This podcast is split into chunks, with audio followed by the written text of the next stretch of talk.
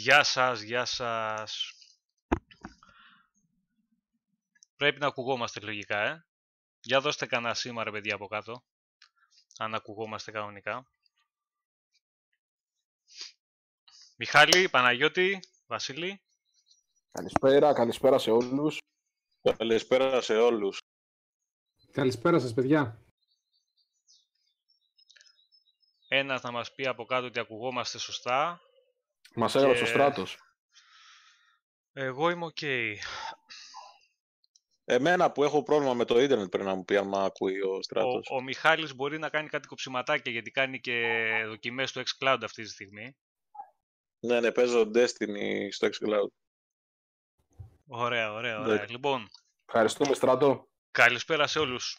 Ε, παιδιά, είναι το πρώτο μας live, το πρώτο Xcast που θα κάνουμε έτσι, από τα πολλά θέλω να πιστεύω που θα κάνουμε στη συνέχεια στο κανάλι. Ε, πιο διαδραστικό. Εδώ θα μιλάμε Καλώς μαζί. και το θα... πάνω το μαντί. Καλώς και τον Παναγιώτη. Και τον Παναγιώτη τον άλλον. Λοιπόν, εδώ θα Πώς τα λέμε. Παναγιώτητες είμαστε; Είμαστε πολλοί. Είμαστε μεγάλη φάρα. Μπράβο. Ωραία. Λοιπόν, εδώ θα τα λέμε. Νομίζω ότι είναι πιο καλύτερο η λύση αυτή, γιατί είναι και πιο διαδραστικό. Θα λέτε τα δικά σας, θα μιλάμε, θα συζητάμε, θα σχολιάζουμε. Έχουμε νέα πολλά. Είχαμε τα δικά μας από πριν, μέχρι να βγούμε εδώ έχουν σκάσει κι άλλα και να δούμε πώς θα τα προλάβουμε και πώς θα μας βγάλει. Ε, λοιπόν, για πείτε και ένα, έτσι, καμιά καλησπέρα εσείς ρε, στα παλικάρια. Καλησπέρα σας, παιδιά. Καλώς ήρθατε σε αυτή τη νέα μας προσπάθεια για αυτές τις live εκπομπές. Κα- Το ξέρεις ότι έχουμε πει καλησπέρες, ε. Το ξέρω. Τι τι να κάνουμε. λοιπόν, Εγώ θέλω να ρωτήσω πώς είναι οι Παναγιώτητες εκεί μέσα για να πάω να το παίξω νούμερο στο κοινό. Να μας Υπάρχουν- γράψουν τα παιδιά στο chat. Έχουν, μα- έχουν μαζευτεί πολλοί Παναγιώτηδες, η αλήθεια είναι. Είμαστε, είμαστε πολύ. Λοιπόν, λοιπόν, να παιδιά να ξεκινήσουμε λίγο με τα θεματάκια. Ε, θα πιάσουμε λίγο, Μιχάλη, για πες εσύ λίγο έτσι που τα έχεις βάλει σε σειρά έτσι τα θέματα, γιατί εγώ έτρεχα λίγο με τα του ήχου και τα λοιπά και τα λοιπά και το έχω Εντάξει, χάσει λίγο. βασικά- Πάμε να το ξεκινήσουμε.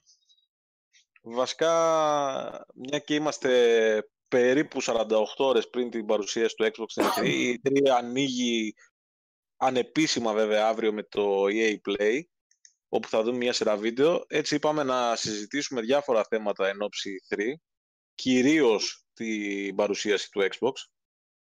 Ε, καλώς και τον Κώστα. Ε, θα πούμε λίγο για το xCloud, για το ενδεχόμενο που μάλλον είναι βέβαιο ότι θα δούμε νέα κονσόλα. Ε, θα πούμε λίγο τι περιμένουμε εμείς από την E3 και θα σχολιάσουμε και τις τελευταίες διαρροές που κάποιες είναι όμορφες, κάποιες απογοήτευσαν κάποιους. Θα τα πούμε λίγο εφόλης ύλης όλα αυτά.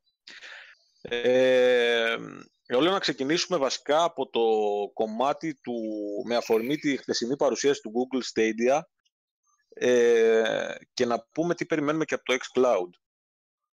Ε, φαντάζομαι όλοι είδατε την παρουσίαση τη χθεσινή της Google η οποία εμείς τουλάχιστον που το συζητήσαμε με τα παιδιά δεν ήταν... Θεωρούμε ότι κάπου το έχασε στο κομμάτι του pricing μάλλον η Google ε, καθώς σου ζητάει να πληρώσεις μια συνδρομή 10 ευρώ για να έχεις το δικαίωμα να στριμάρεις 4K και ήχο 5,1 και άλλα πράγματα τέτοια, χωρίς να σου λέει και θα σου δίνει κάποια παιχνίδια τύπου Gold, ας πούμε, ένα-δύο παιχνίδια, πάλι για να τα στριμάρεις και θα πρέπει να αγοράσεις κανονικά τα παιχνίδια. Ε, νομίζω ότι αυτό που θα παρουσιάσει το Xbox μεθαύριο, χωρίς να ξέρουμε ακριβώς τι θα είναι ε, σχετικά με το xCloud, νομίζω ότι θα υπερτερεί κυρίως λόγω του ότι συνοδεύεται από μια φυσική πλατφόρμα. Μιχάλη, συγγνώμη να σε διακόψω. Ε, ναι. παιδιά, κάντε μου μια χάρη όσοι μας ακούνε. Γράψτε έτσι ένα σχολιάκι για το πώς το είδατε εσείς την, την παρουσίαση. Για να ξέρουμε δηλαδή και πώς το βλέπουν οι άλλοι. Γιατί εμείς είμαστε μια κλειστή ομάδα εδώ, ανακυκλώνουμε τις δικές μας απόψεις. Έτσι. Έχουμε και μια... Είναι, είναι και μέσα στο κομμάτι που συζητάγαμε ότι εμείς ίσως και να μην μας έκανε εντύπωση γιατί αυτά λίγο πολύ τα ξέρουμε από αυτά που μας είχε εξαγγείλει η Microsoft για το xCloud. Οπότε προφανώς εμείς είχαμε ήδη τον πύχη ψηλά για το τι θα δούμε. Αλλά εντάξει, θέλω να δω και πώς πήγε αυτό παρά έξω. Δηλαδή και για εσά που μπορεί να μην είστε και τόσο φανατικοί, όσοι είστε φανατικοί να μας πείτε κι εσείς, να δούμε τι... πώς πώς το βλέπουμε γενικά σαν κοινότητα όλο αυτό το πράγμα. Συνέχισε, Μιχάλη, συγγνώμη. Ε. Ισχύει βασικά αυτό που λέει ο Πάνος, ότι αν ε, δεν είχαμε στο μυαλό μας ότι περιμέναμε το xCloud, ενδεχομένως το Stadia να φαινόταν ε, φοβερό και, και να, να μην μπαίναμε σε αυτή τη σύγκριση. Τώρα με αυτά, που, με αυτά που ακούγονται, τα οποία είναι φήμες, ότι ενδεχομένως αν έχεις ε, Xbox ε, Game Pass ή Xbox Game Pass Ultimate ή Xbox ε, Gold ή δεν ξέρω εγώ τι, θα σου δίνει δωρεάν το δικαίωμα να στριμάρεις τα παιχνίδια που έχεις, νομίζω ότι δεν μπορεί να το χτυπήσει αυτό η Google. Τώρα βέβαια είναι λίγο Εντάξει, εγώ θα σας πω προσωπικά, δεν είμαι μεγάλος φαν της ιδέας του stream. Ούτως ή άλλως στην Ελλάδα δεν μας πολύ ενδιαφέρει. Είδατε και στις 14 πρώτες χώρες που ανακοίνωσε, 16 πόσες ανακοίνωσε για τη κάλυψη του, κάλυψη του Google Stadia, δεν ε, περιλαμβανόμαστε. Ε, θα δούμε. Σαν, ε, σαν πρόσθετο πάντως, δηλαδή, αν εμείς που έχουμε την κονσόλα μας, ας πούμε το Xbox, ε, μπορούμε μέσα από τις συνδρομές που έχουμε να το έχουμε και στο κινητό μας στο δρόμο για παράδειγμα δεν με ενοχλεί σαν κάτι συν. Αυτό ακριβώς. Αν δεις, ε, ε, συγγνώμη, αν, αν δείτε ήδη τα πρώτα σχόλια υπάρχουν, έτσι, είναι από τον Κωνσταντίνο και από τον, Κώστας, ναι. τον Νέους, πέντε συγγνώμη, δεν ξέρω για το όνομα, συγγνώμη αν το σκότωσα, έτσι, ε, δεν είναι θετική δεν, το, δεν είναι θετική σε αυτό. Δηλαδή δεν είναι το είδαμε μόνο εμείς ως προβληματικό αυτό το πράγμα. Έτσι. Το είδαν και οι υπόλοιποι προβληματικοί. Ε, εγώ εχθές, επειδή μετά την παρουσίαση έτσι, που την είδαμε μαζί, κάτσαμε και ψάξαμε λίγο και γενικά σε social media κτλ. Γίνεται ένας ψιλοχαμός. Δεν είναι μόνο εμείς ο κόσμος. Δηλαδή, πολλά ε, και μεγάλα site και του εξωτερικού και γενικά μέσα έχουν αρχίσει το κράξιμο. Περισσότερο γιατί, για τον τρόπο που το παρουσίασε και για τη συλλογή. Ούτε ένα exclusive παιχνίδι για μια ολοκένουργια πλατφόρμα. Εντάξει, μόνο ένα. Μόνο ένα. Το, το Baldur's Gate 3, το οποίο θα είναι βέβαια και σε PC, αλλά Εντάξει, είναι δεν ξέρουμε βέβαια. Αν, αν μπαίνετε στην κατηγορία των console, θα είναι console exclusive. Αν τώρα το βάζουμε στην κατηγορία, δεν ξέρω και. Πρώτα πρώτα, ε, πρώτα, πρώτα μου βάλανε εκεί. Παρέθεση. Έλα, έλα, πες Μιχάλη δεν, δεν είναι console, αλλά αν δεν έχεις ε, κινητό ή κάποιο device, υπολογιστή κτλ, σου λέει πάρε Chromecast. Πάλι σου πουλάει κάτι έτσι. Τραγικό αυτό. Ναι. Μα πρώτα πρώτα να ξεκινήσουμε με την παρουσίαση. Τώρα, Βασίλη, ένα λεπτάκι, γιατί, γιατί ξεκίνησε στραβά από την αρχή το όλο project ε, Stadia. Μου βάζουν Phil να παρουσιάζει και είναι ψηλός και καραφλός. Πού πας ρε φίλε; Πού πας; Φίλα από τα Lidl. Φίλα από τα Lidl. Πού πας; Εγώ με το που τον είδα αυτόν και βλέπω. Άκου λίγο, αν σκεφτείς ότι το πήραν από το αρχαιολογικό το στάδια, μπορεί να εμπνεύστηκαν για τον Κουσμπούνι, ρε παιδάκι μου, δεν ξέρω να σου πω. Μα πάει τώρα ο άλλος και μου βάζει, ξεκινάει τώρα φίλε από κάτω η παρουσίαση, ο γαμάω, ε, καράφλας και ψηλός δύο μέτρα χρόνια λέει Πού πας, ρε κακομίρι. Φάνηκε από την αρχή αποτυχία, παιδιά, εντάξει. Ο φίλος Κλάουντ λέει και κοίταζε και όπου να είναι, λέει. ναι, το μεταξύ δεν πρέπει να του είχαν πει. Δεν υπήρχε floor manager. Είναι πολύ εύστοχο. Ναι. Αυτός ο Phil Harrison δεν ήταν στην παρουσίαση του PlayStation 3 που σας έλεγα χθες. Νομίζω. Ήταν, νομίζω ότι ήταν στη Sony, παιδιά, αυτός. Τι έγινε. Εγώ Μιχάλης σε έχασα λίγο, δεν σε άκουσα. Τώρα με ακούτε; Ναι, ναι. Τώρα ναι. Ο Phil Harrison ήταν στη Sony πριν. Ε, το θυμάμαι από κάποια παρουσίαση. Στο PlayStation 3 ήταν. Αν δεν κάνω λάθος ήταν στην παρουσίαση του PlayStation 3. Ναι, ε, ναι, ναι. Εντάξει, εντάξει. Εμένα όλη η παρουσίαση μου θύμισε αυτό που λέγαμε μεταξύ μας χθες παιδιά, μια πολιτική της Apple, τιμολογιακή πολιτική, αλλά για μένα ρε παιδιά το πιο τραγικό δεν είναι αυτό. Ωραία, σου δίνει να αγοράσεις το παιχνίδι από το store της, έχεις αυτό το δικαίωμα και στο base όπως έλεγε το Stadia ε, μπορείς το, το αγοράζεις και το στριμάρεις. Το πρόβλημα είναι ότι σου επιτρέπει να το στριμάρεις μέχρι 1080p, 30 ή 60 frames, δεν θυμάμαι. Ούτε 4K σου επιτρέπει, ούτε HDR, ούτε 60 frames, ούτε 5.1. Καλά, για, λόγος για Dolby Atmos πουθενά. Και σου λέει, άμα θες και 4K και HDR και 5.1, πρέπει αναγκαστικά να πληρώσεις τη συνδρομή. Ναι. Ε, ναι, δηλαδή, για μένα αυτό είναι το πιο τραγικό απ' όλα. Επιπλέον πληρώνεις τη συνδρομή. Εντάξει, λογικά θα σου έχει κάποια παιχνίδια δωρεάν τα οποία θα μπορείς να τα παίξεις με τη συνδρομή σε φάση κάπως σαν Game Pass, αλλά πάλι πρέπει να τα αγοράσεις.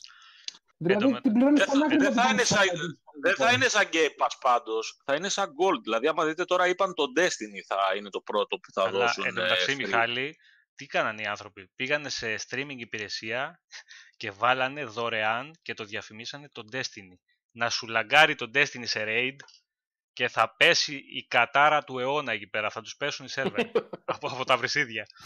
δηλαδή δώσανε παιχνίδι που δεν, δεν επιτρέπεται lag. Δηλαδή, πώς το λένε ρε παιδί μου, δεν σου δίνει περιθώριο για, για, για να μην λειτουργήσει σωστά αυτό που έχεις καταφέρει. Πάντως, και αν δεν θα λειτουργήσει, που δεν θα λειτουργήσει παιδιά και ακριβώς όπως το θέλουν, εννοείται αυτό. Εγώ πιστεύω ότι αρχικά ούτε στη Google θα δουλέψει σωστά, ούτε στη Microsoft θα δουλέψει σωστά. Πόσο μάλλον σε εμάς φουκαράδες εδώ, ε, νομίζω θα έχουν θέμα. Θα έχουν θέμα οι κύριοι εκεί στη, στη Google και δεν ξέρω το κατά πόσο θα τους πάει καλά όλο αυτό. Ε, εμένα μου άρεσε κάτι πάντως στην παρουσία στη χθεσινή. Μου άρεσε αυτό το παιχνίδι με τις μετακομίσεις που έμοιαζε με Overcooked. Για το κινητό, παιδιά, είναι άψογο. Για το κινητό είναι άψογο. Εκεί στοχεύει το τέτοιο. Τι, ε, εγώ, αν είχα Stadia, αυτό θα έπαιζα στο κινητό μου. Δεν θα έπαιζα Destiny. Τρελό είμαι να παίξω Destiny στο κινητό. Αλλά εννοείται, αυτό ότι, εννοείται ότι αυτός που είχε την ιδέα σε παρουσίαση πλατφόρμας να δείξει αυτό το παιχνίδι πρέπει να έχει απολυθεί ήδη. ε, πρέπει ήδη να είναι στον ΟΑΕΔ τον αντίστοιχο της Αγγλίας, δεν ξέρω και εγώ πού, και να... Έλα τώρα, εντάξει. Πού πας; Κα... Πού πας Καλά είναι αυτά τα πράγματα. Όχι, όχι, δεν το λέω για αστείο. Ε, ρε εσύ, αυτό το, αυτή η υπηρεσία, όπως και το xCloud, δεν πάει για τους hardcore gamers, πάει για τους casual gamers. Πάει να χτυπήσει την αγορά των κινητών, να μην παίζουν τα παιχνίδια του Supercell, Clash Royale κτλ. Να παίζουν αυτό. Ε, εγώ πιο ευχάριστα θα έπαιζα αυτό με τις μετακομίσεις ή το Overcooked παρά το, το Destiny. Ωραία, άκου να δεις όμως τώρα. Εγώ το δέχομαι αυτό, ότι αν έχεις όμως, αν έχεις όμως αυτή τη στρατηγική, δεν πας και μου δείχνεις Destiny 2, δεν πας και μου δείχνεις ε, ένα σωρό παιχνίδια ε, τελευταίους τίτλους και μεγάλους τίτλους και μετά πας και μου δίνεις ρε φίλε τον άλλο που γυρνάει γύρω-γύρω με ένα σούπερ, καρό σούπερ μάρκετ και σπάει με τα αυτοκίνητα. Δεν, δεν κολλάνε ρε φίλε τώρα αυτά τα πράγματα. Δεν κολλάνε. Και εγώ. Παιδιά, και εγώ αυτός, αυτός, και εγώ, εγώ θα το ξαναπώ. Αυτός πρέπει να πάει να κάνει δουλειά μαζί με αυτόν που είχε βγάλει στη. Πού ήταν στην εξώ, ήταν που είδαμε αυτό με τα σούπερ μάρκετ. Μαζί παρήτησα να πάει. Ναι, αυτό είναι παιχνιδάρα, παιδιά. Εγώ είδα gameplay από αυτό, είναι πολύ ενδιαφέρον. Να, ο Στράτος τα παίζει αυτά τα παιχνίδια ευχάριστα. Και θα τα κάνει και χιλιάρια.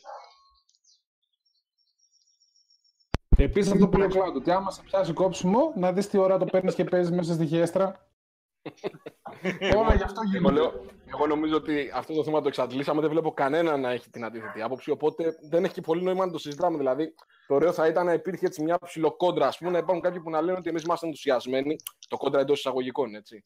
Ε, που να λένε ότι είμαστε ενθουσιασμένοι με αυτό το πράγμα και να το δούμε κι εμείς μια άλλη οπτική τέλος πάντων να τη συζητήσουμε. Αλλά υπάρχει ομοφωνία. Δηλαδή δεν βλέπω κανέναν. Για, για να το κλείσουμε, να, να κάνω μια μικρή παρένθεση. Χθες έκανε ένα poll στο Twitter ο Jeff Keighley, ο γνωστός από τα Game Awards και E3 Coliseum και όλα αυτά, και είπε πόσοι είστε ενθουσιασμένοι, ξέρω εγώ, πώς θα κάνετε pre-order το Google Stadia. Είπε ένα 4%. Ε, περίπου το 90% από τις τέσσερις επιλογές που είχε είπε ότι είναι αδιάφορο. Οπότε καταλαβαίνετε όταν το κάνει ένας άνθρωπος ο οποίος τον παρακολουθούν ε, το μισό gaming τέλος πάντων, το, η μισή κοινότητα του gaming τέλος πάντων, ότι δεν πήγε και πολύ καλά η χθεσινή παρουσίαση του Stadia. Εγώ πιστεύω πάντως ότι έτοιμα αυτή τη στιγμή δεν είναι ούτε το ένα, ούτε το xCloud να δουλέψουν όπως πρέπει να δουλέψουν και όπως θέλουν να δουλέψουν.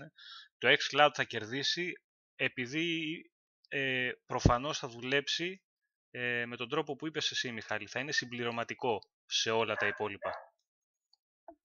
Ε, Επίσης, κατευθείαν την πρώτη μέρα θα υποστηρίζει, από όσο ξέρουμε μέχρι στιγμής, 3.500 τίτλους. Και ε, δεν, εντάξει, δεν το ξέρουμε αυτό. Έτσι, δεν, δεν το με βάση αυτά που επίσημα δεν το ξέρουμε, okay, αλλά αυτό λένε οι πρώτες πληροφορίες. Όχι, είπαν ότι υπάρχει δυνατότητα λόγω της βιβλιοθήκης που υπάρχει να βάλουμε 3.500 τίτλους. Αλλά δεν ξέρουμε σε τι κύματα θα μπαίνουν, γιατί δεν ξέρουμε την υποστήριξη με τα controls και όλα αυτά, γιατί θα είναι και αυτό κάτι που πρέπει να δούμε. Ε, πόσο καλά δουλεύουν τα controls που θα είναι διαφορετικά ένα παιχνίδι. Ε, πάντως, αυτό που λέει ο Αλέξανδρος ότι αν είχε κάνει αυτή την παρουσίαση η Microsoft θα, τη, θα την είχαν κράξει, ε, ισχύει πάρα πολύ. όχι, θα την είχαν κράξει. Θα... Άστο τι θα είχε γίνει τώρα. Άστο. Και αυτό που λέει ο, Αλέξαν, ο Κωνσταντίνος επίσης, αυτό που λέγαμε εμείς Παναγιώτη χθες μεταξύ μας, ότι είχε πολύ feeling από Apple, ρε παιδί μου, το, ναι, ναι, το ναι, όλο. Ε, πολύ, ενώ δεν έχει το background για να το κάνει. Δεν έχει το background. Η Apple δεν όταν... έχει το brand name. Μπράβο. Πρόσχε στον τομέα αυτό. Στον τομέα αυτό βέβαια, προφανώς. Brand name το έχει, OK. Okay. Αλλά ναι, είσαι στο gaming, στο gaming ένας καινούριος. Ένας καινούριος παίκτης. Αυτό είσαι, ό,τι όνομα και να έχεις.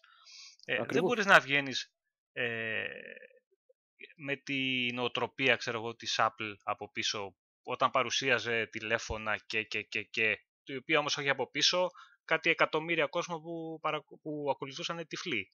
Δηλαδή ό,τι και να βγάζε θα το έπαιρνε. Mm. Τέλος πάντων, εντάξει, νομίζω δεν έχει νόημα να το συζητήσουμε όλο αυτό το, το θέμα. Θα τα δούμε, να δούμε και την Κυριακή τι έχει να μας πει και η Microsoft για αυτό το κομμάτι. Εγώ δεν είμαι αισιόδοξος. Σίγουρα θα απαντήσει. Σίγουρα θα απαντήσει το Xbox Καλά. και σίγουρα θα βασιστεί στο ότι το, τα, τα data center της είναι πολύ πολύ καλύτερα και ε, μπορεί να είναι πολύ, πιο consistent το, το, το δίκτυό της ε, έναντι της Google. Γιατί, Καλά. όπως έχουμε πει, μιλάμε για τεράστια επένδυση. Καλό προσωπικά, Google. Προσωπικά πιστεύω ότι την Πέμπτη το βράδυ ο Σπένσερ και η παρέα του ανοίγαν σαμπάνιες μετά την παρουσίαση του Στάντια. Θα πάρτι. Ελπίζω να, να βγουν αληθινέ αυτό το feeling που έχουμε. Καλά, σαμπάνιες δεν πιστεύω ότι ανοίξανε, αλλά ε, δεν νομίζω ότι θα ανησυχήσαν τόσο πολύ όσο ίσως περιμένανε, ξέρω από αυτό που είδαν. Παιδιά, πάμε παρακάτω. Πάμε, ναι, ναι, ναι. Πάμε γιατί το κουράσαμε αυτό και στο τέλος... Και δεν είναι εδώ ο κόσμος για να μας ακούσει για αυτό το πράγμα δηλαδή στην ουσία. Έτσι. Δηλαδή... Λοιπόν, ναι, ναι, προφανώς. Μιχάλη, δώσε σήμα, πάμε για το επόμενο. Ε, εγώ λέω να ανοίξουμε λίγο το θέμα του τι περιμένουμε από την ε, E3 του Xbox, να επικεντρωθούμε λίγο εκεί, να συζητήσουμε και την τελευταία διαρροή που είχαμε πριν περίπου δύο ώρες. Ε, ξέρουμε ότι περιμένουμε, έχει βγει ο Phil Spencer και έχει χαϊπάρει το κοινό λέγοντας θα έχουμε 14 παιχνίδια από Xbox Game Studios. Ε, είναι ένα θέμα που το έχουμε συζητήσει πολύ και δεν ξέρουμε τι ακριβώς εννοεί.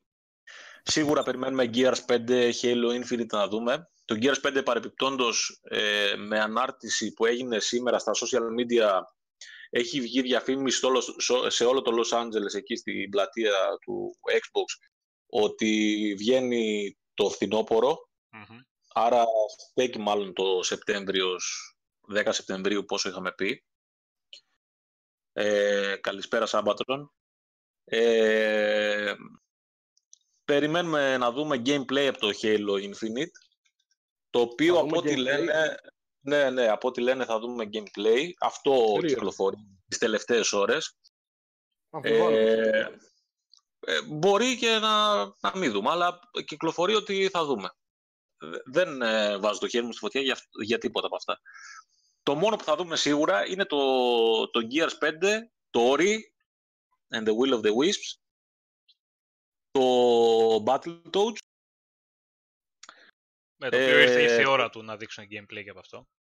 Το επόμενο DLC, το επόμενο expansion του Forza Horizon 4, το οποίο ακούγεται πάρα πολύ τις τελευταίες ώρες ότι θα είναι Lego, mm. Ε, κατά, τα, κατά τα πρότυπα του ε, Hot Wheels που είδαμε στο Forza Horizon 3 και μάλιστα ακούγεται ότι θα υπάρχει και δυνατότητα να φτιάξεις δικές σου πίστες με Lego και κάτι τέτοια. Ε, τώρα από εκεί και πέρα είναι λίγο πολύ, μπορείς να κάνεις πολλές υποθέσεις. Μπορείς να πεις ότι θα δείξει Minecraft, ότι θα δείξει ε, DLC του State of Decay ή οτιδήποτε άλλο μπορείτε να φανταστείτε. Ε... Και ένα άλλο που συζήταγα με τον Κώστα το μεσημέρι που το ξεχάσαμε και εμείς την προηγούμενη φορά Παιδιά, θα δούμε μάλλον και τον DLC του Cuphead. Αυτό το ξεχάσαμε να το πούμε και στο προηγούμενο έξκαστ που κάναμε. Αυτό όμως έπαιξε πέρυσι. Δηλαδή, δεν είμαι και έπαιξε, πολύ σίγουρος ότι έχει αλλά νόημα να το κυκλοφορήσει φέτος, είναι πολύ πιθανό να το δούμε. Πιο αναλυτικά. Να δούμε. Στράτο, όχι άλλο Minecraft, αλλά μπορεί να δούμε Minecraft 5, ε, Minecraft Tactics και Minecraft Pop. Ε, καλά. με, με τόσο που έχει πουλήσει παιδιά αυτό το παιχνίδι, τα πάντα περιμένουμε. Ας μας γράψουν τα παιδιά στα σχόλια ε, τι, τι θέλουν να δουν. Δηλαδή, με τι θα ήταν ευχαριστημένοι. Εντάξει, προφανώς όχι όλα, αλλά έτσι το νούμερο ένα στην προτεραιότητά τους που θα τους άφηνε ένα ευχάριστο συνέστημα μετά την παρουσίαση της Microsoft ότι κάτι πήγε καλά. Το πρώτο, έτσι, προφανώς δεν θα είναι ένα, θα είναι πολλά. Αλλά ας μας γράψουν να δούμε τι γίνεται. Ε, καλησπέρα, Ru Master GR. Ε, καλησπέρα, Άγγελε. Α, OK. Okay. Παιδιά, ε... Ε, πείτε λίγο από κάτω εσείς τα δικά σας και να ξεκινήσουμε εμείς να λέμε θα, και θα σχολιάζουμε έτσι, τα δικά σας θέλω και... Να, να κάνω εγώ μια μικρή παρένθεση πάνω. Ναι, ναι, ναι, φυσικά. Ωραία. Ε, εγώ πολύ αμφιβάλλω αν θα δούμε, ήθελα να το πω αυτό, το gameplay του Halo του Infinite. Γιατί λογικά το Halo Infinite είναι για την επόμενη γενιά. Έτσι. Τώρα, αν ανακοινώσεις ήδη μια κονσόλα ε, με έναν ορίζοντα 1,5 χρόνο, όπως είχε γίνει με το, με το X, έτσι, το Xbox One X, που ανακοινώθηκε ουσιαστικά 1,5 χρόνο πριν. Και δείξει και gameplay, θεωρώ ότι θα είναι λίγο too much, ας πούμε, για ένα πράγμα που βγαίνει μετά από 1,5 χρόνο. Ε, θέλω να πιστεύω ότι και μπορούμε με αυτό να προχωρήσουμε και στο επόμενο κομμάτι της κουβέντας μας, αν θέλετε. Εγώ θέλω να πιστεύω ότι θα ανακοινώσουν κάποια τεχνικά χαρακτηριστικά, αλλά δεν θα μπουν σε πολλές λεπτομέρειες ε, για το νέο Xbox. Οπότε δεν θα έχει και πολύ νόημα να δούμε από το πώς θα τρέχει κάποια παιχνίδια. Με αυτή τη λογική, νομίζω ότι το gameplay θα ήταν ε, ασφαλώς καλύτερα, πιο, πιο σοφή επιλογή τέλος πάντων, να το κρατήσουν για του χρόνου. Έτσι, εσύ, Μιχάλη, δεν ξέρω γιατί είσαι τόσο πεπισμένος ότι θα δούμε gameplay. Θα σας πω γιατί. Ε, εγώ να, σου, να πω τι πιστεύω εγώ. Γιατί ο κόσμος το περιμένει, φίλε, πάρα πολύ. Και ξέρουν πολύ καλά ότι επειδή το hype έχει ανέβει ε, από διάφορα πράγματα μέσα στη χρονιά, από πέρσι βασικά, που έχουν δημοσιευθεί, που έχουμε γράψει, που έχουν δει, γενικά τον κόσμο, ε, θα είναι πολύ μεγάλο μείον για αυτούς και ε, πολύ μεγάλο έτσι, ε, πώς να το πω ρε παιδί μου, ε, βήμα πίσω να μην δείξουν κάτι παραπάνω. Τώρα ε, το, μπορεί να δείξουν ένα άλλο τρέιλερ, να μην έχει gameplay, ίσως. Ε, εγώ ναι. πιστεύω ότι θα δείξουν όμως gameplay. Μπορεί να είναι λίγο πιο fast-paced, ξέρεις, να μην φαίνεται τόσο το γραφικά όσο το ένα, πιο, με πιο action, ρε παιδί μου, ε, τριλεράκι, το οποίο απλά να δώσει το παρόν. Δεν είναι ανάγκη, ξέρεις, ούτε να σε είναι... τρελάνει, ούτε να... Απλά να δώσει το παρόν, παιδιά, εδώ είναι, προχωράει, πάμε. Ξέρετε, δεν μπορεί να είναι από... cross-gen το, το νέο χάλο, έτσι. Μα θα είναι cross-gen. Δηλαδή και... Μα θα είναι cross-gen. Ε, αυτό είναι... Πει... Οπότε... είναι επίσημο αυτό. Είναι το επίσημο. community manager είχε βγει και είχε πει ότι ο στόχος μας είναι να είναι και Xbox One, αλλά... Τότε μπορεί να δείξουν gameplay από το Xbox One και να μας δείξουν μετά το, το, τι παραπάνω ναι, ναι. προσφέρει, ας πούμε, στο... Ο προσανατολισμός του παιχνιδιού πάντως είναι για επόμενη κονσόλα βασικά. Ε, απλά εντάσσεται στα πλαίσια ότι για ένα με δύο χρόνια θα βλέπουμε cross-gen τίτλους. Ακόμα και μετά το launch του επόμενου, των επόμενων κονσολών. Αυτό νομίζω θα ισχύσει και για το PlayStation 5. Ε, εγώ πιστεύω ότι θα δείξουν gameplay, παιδιά. Θα δείξουν και στην καινούργια κονσόλα, μάλλον από ό,τι φημολογείται, για δύο λόγους. Μα η καινούργια κονσόλα δεν, δεν έχει τελειοποιηθεί. Αυτό είναι το, το μόνο θέμα. Ότι ε, και ο Brad Sams έλεγε πριν ε, λίγες ώρες το έβλεπα ότι δεν, δεν θα ανακοινώσουν, αν ανακοινώσουν κονσόλα, θα το, θα, θα το πούμε μετά αυτό, ότι δεν θα πούν αναλυτικά specs γιατί δεν έχουν φιξαριστεί τα πάντα. Ακριβώς. Ναι. Παιδιά, αν δείξουν ε, κάτι, θα είναι. Θα είναι... Μα θα είναι στημένο. Επίκεντρο... Ρε εσύ, Βασιλή, θα είναι στημένο ένα τρέιλερ, ακόμα και gameplay πάνω σε PC, γιατί το 95% των τρέιλερ εκεί δείχνονται και εκεί παίζονται. Γι' αυτό και αρχίζουμε μετά όλους τους κόσμους και λέει «Α, downgrade, downgrade». Δυστυχώς. Ε, εκεί θα, θα το δείξουν, απλά θα έχουν στο μυαλό τους εννοείται οι άνθρωποι ότι αυτό το πράγμα που θα δείξουν η επόμενη κονσόλα βάσει των χαρακτηριστικών που έχουν ήδη στο μυαλό τους θα μπορεί να το τρέξει. Έτσι θα πάει η δουλειά. Δεν θα είναι στημένο πάνω σε κανένα καινούργιο Xbox και θα σου πει: Κοιτάξτε, παίζουμε Infinite, ξέρω εγώ. Λοιπόν. Στα σχόλια λένε πάντως ότι τρία σχόλια έχουν γράψει στην ουσία επί του θέματος, αν βλέπω καλά. Α, όχι τέσσερα. Το ένα έχουμε του Κούλι που λέει ότι θέλει ένα καινούριο παιχνίδι σαν το A Way Out, να κλαίμε όλοι. Δεν ξέρω αν το λέει ηρωνικά ή όχι. Καθόλου. Όχι, όχι, το όχι, δεν το λέει Okay. Και... Μαζί με τον Κούλι και τον Παναγιώτη το Μαντί το παίζαμε. Το, το οποίο Way Out παραλίγο να είναι αποκλειστικό στο Xbox. Δηλαδή, ε, είχε βγει ο δημιουργός του και είπε ότι ήμασταν ε, πέντε λεπτά πριν την υπογραφή και κάπου χάλασε το πράγμα. Ναι. Οπότε ενδεχομένως να τους ενδιαφέρει κάτι τέτοιο. Και επίσης, μια που το είπαμε, ε, να ξέρετε ότι πολύ πολύ σύντομα το παιχνίδι θα μπει και στο EA Access για όσους έχετε συνδρομή στην υπηρεσία. Σήμερα προσθέθηκε, σήμερα προσθέθηκε το Battlefield το 5 ε, και έρχεται, γιατί είχαν ανακοινωθεί κάπως μαζί αυτά και έρχεται, εγώ πιστεύω ότι μέχρι στην E3 ή μετά την E3 θα μπει, πριν παρουσιαστεί ας πούμε για το PS4 ε, που θα μπει τον Ιούλιο. Τον Ιούλιο ε, η, υπηρεσία, η υπηρεσία θα ανακοινωθούν και νέα παιχνίδια. Σίγουρα μέσα νέα παιχνίδια αυτά θα είναι και το Way Out. Και το, το λέω αυτό γιατί θα μπουν περισσότερα παιχνίδια. Γιατί παιδιά το PS4 ε, δεν έχει το backwards compatible ε, τους τίτλους που έχει το Xbox. Του Xbox παίζουμε μέσα από το EX και το 360 τα παιχνίδια. Στο PlayStation 4 δεν μπορεί να γίνει αυτό, άρα πρέπει να έχουν περισσότερους τίτλους για να πουλήσουν την υπηρεσία. Οπότε εγώ θεωρώ ότι πολλούς τίτλους από αυτούς που είναι λίγο μικρότερους θα μπουν. Πάμε μην ξεφεύγουμε. Ε, ο Αλέξανδρος θα πάει σίγουρα ταμείο. Έτσι. Ο Αλέξανδρος με τον Gears 5 θα πάει σίγουρα ταμείο. Νομίζω ότι είναι το μεγάλο, το μεγάλο focus ε, ναι, αυτή τη δηλαδή. στιγμή. Εκεί, ε, θα, εκεί θα παιχτεί το, το παιχνίδι, στο Gears 5. Ε, και φαίνεται πολύ μεγάλο, μεγάλο επίβολο το σχέδιο. Νομίζω ότι στοχεύουν στο να, το, στο να είναι το καλύτερο Gears που έχουμε δει. Και διαφορετικό. Θα είναι World, Μιχάλη. Εγώ νομίζω, το έχουμε ξανασυζητήσει και με τον Κώστα που είναι στο chat, ε, σε σχόλια. Ε, νομίζω και με τον Βασίλη το συζητούσαμε πρόσφατα.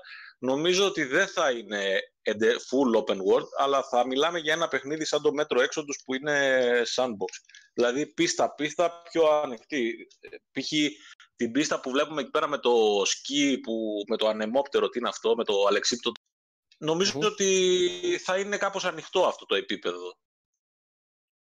Ε, δεν νομίζω ότι θα δούμε ένα τεράστιο open world ε, κόσμο γιατί δεν δικαιολογεί και τα γραφικά που είδαμε στο περσινό ε, trailer το οποίο είχε gameplay. Ναι. ναι, και εγώ αυτό πιστεύω ότι open, open world, open world δεν θα είναι. Πες Βασίλη. Ε, πιστεύω ότι, όχι πιστεύω, φαίνεται ότι έχουν κάνει και πάρα πολύ σημαντική δουλειά στο κομμάτι της ιστορίας. Φαίνεται ότι έχουν προσλάβει σοβαρούς ε, σεναριογράφους και ένα ακόμα στοιχείο που το αποδεικνύει είναι και το καινούριο το κόμικ μαζί με κάποια σχόλια που θα έχει από τους δημιουργούς του Gears που πρόκειται να κυκλοφορήσει μέσα στη χρονιά. Ήδη είχε διαιρεύσει το chapter το τρίτο, μαζί με τον Πάχο το συζητούσαμε. Ναι, ναι. Και παιδιά τα πράγματα τα οποία αναφέρονται εκεί μέσα τόσο και για το lore του Gears όσο και από τις προσωπικές εμπειρίες και τα βιώματα των δημιουργών είναι κάτι έλειπε προσωπικά για μένα από τον Gears, ίσως να ήταν αυτό ένα κομμάτι από την ιστορία. Θα μου άρεσε να δω να έχει και πολύ ωραίο lore συν όλα τα άλλα τον Gears στο 5. Όπως και ένα άλλο κομμάτι το οποίο θέλω να δω και πιστεύω ότι θα συμβεί, είναι να εξελίσσονται λίγο τα mechanics του. Να μην είναι πάλι αυτά μόνο τα κλασικά cover-based shooting.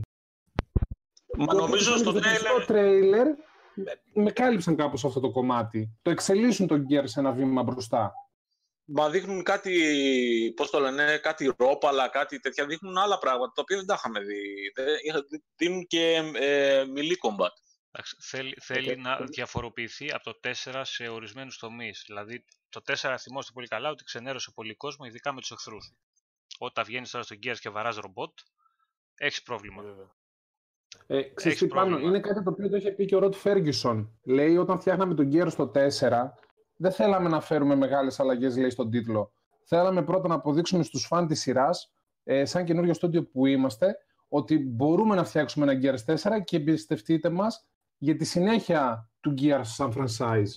Το, το οποίο, ε, προσωπική άποψη αυτή, εμένα μου άρεσε πολύ το 4, παιδιά, άσχετο από αυτό, σαν παιχνίδι, ε, είναι πολύ καλό. Τέλειο μέσα, δηλαδή, το, στο τεχνικό τομέα. Φυσικά είναι ωραίο. Φυσικά, ειδικά στο X με το patch που βγήκε αργότερα. Ειδικά στο 6 είναι καταπληκτικό. Ε, Τέλος πάντων, εγώ νομίζω ότι μια αναβαθμισμένη έκδοσή του, εμένα παιδιά μου κάνει. Εμένα μου κάνει πάρα πολύ. Δηλαδή, και, και σε αυτό το παιχνίδι δεν έχω τρελό hype. Δηλαδή, περιμένω να δω ένα αρκετά καλύτερο 4. Και είμαι ικανοποιημένος.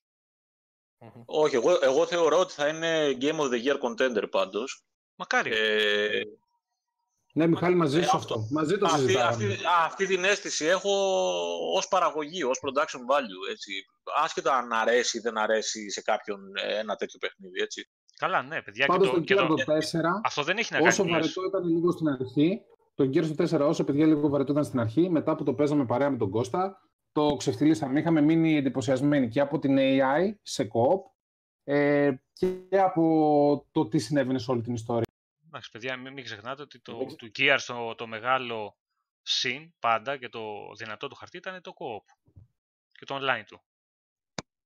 Εκεί, εκεί Να ήταν που, θυμίσω εδώ που έδινε πάντως, ρέστα.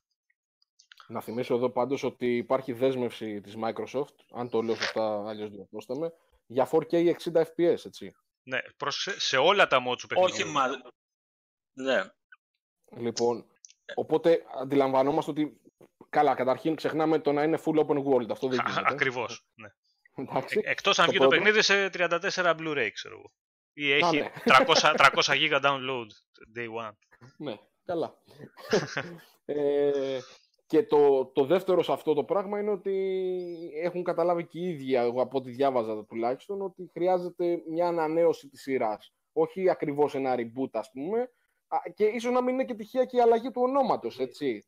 Εντάξει, Πάνω το- να το σε διορθώσω λίγο. Εγώ Ναι, δεν ναι, πιστεύω ότι παρακαλώ. χρειάζεται ανανέωση. Θεωρώ ότι χρειάζεται εξέλιξη. Χρειάζεται να κάνει το ένα βήμα παραπάνω. Ρε παιδιά, Αυτό- άλλαξε πρώτη φορά στην ιστορία του βάζει γυναίκα πρωταγωνίστρια.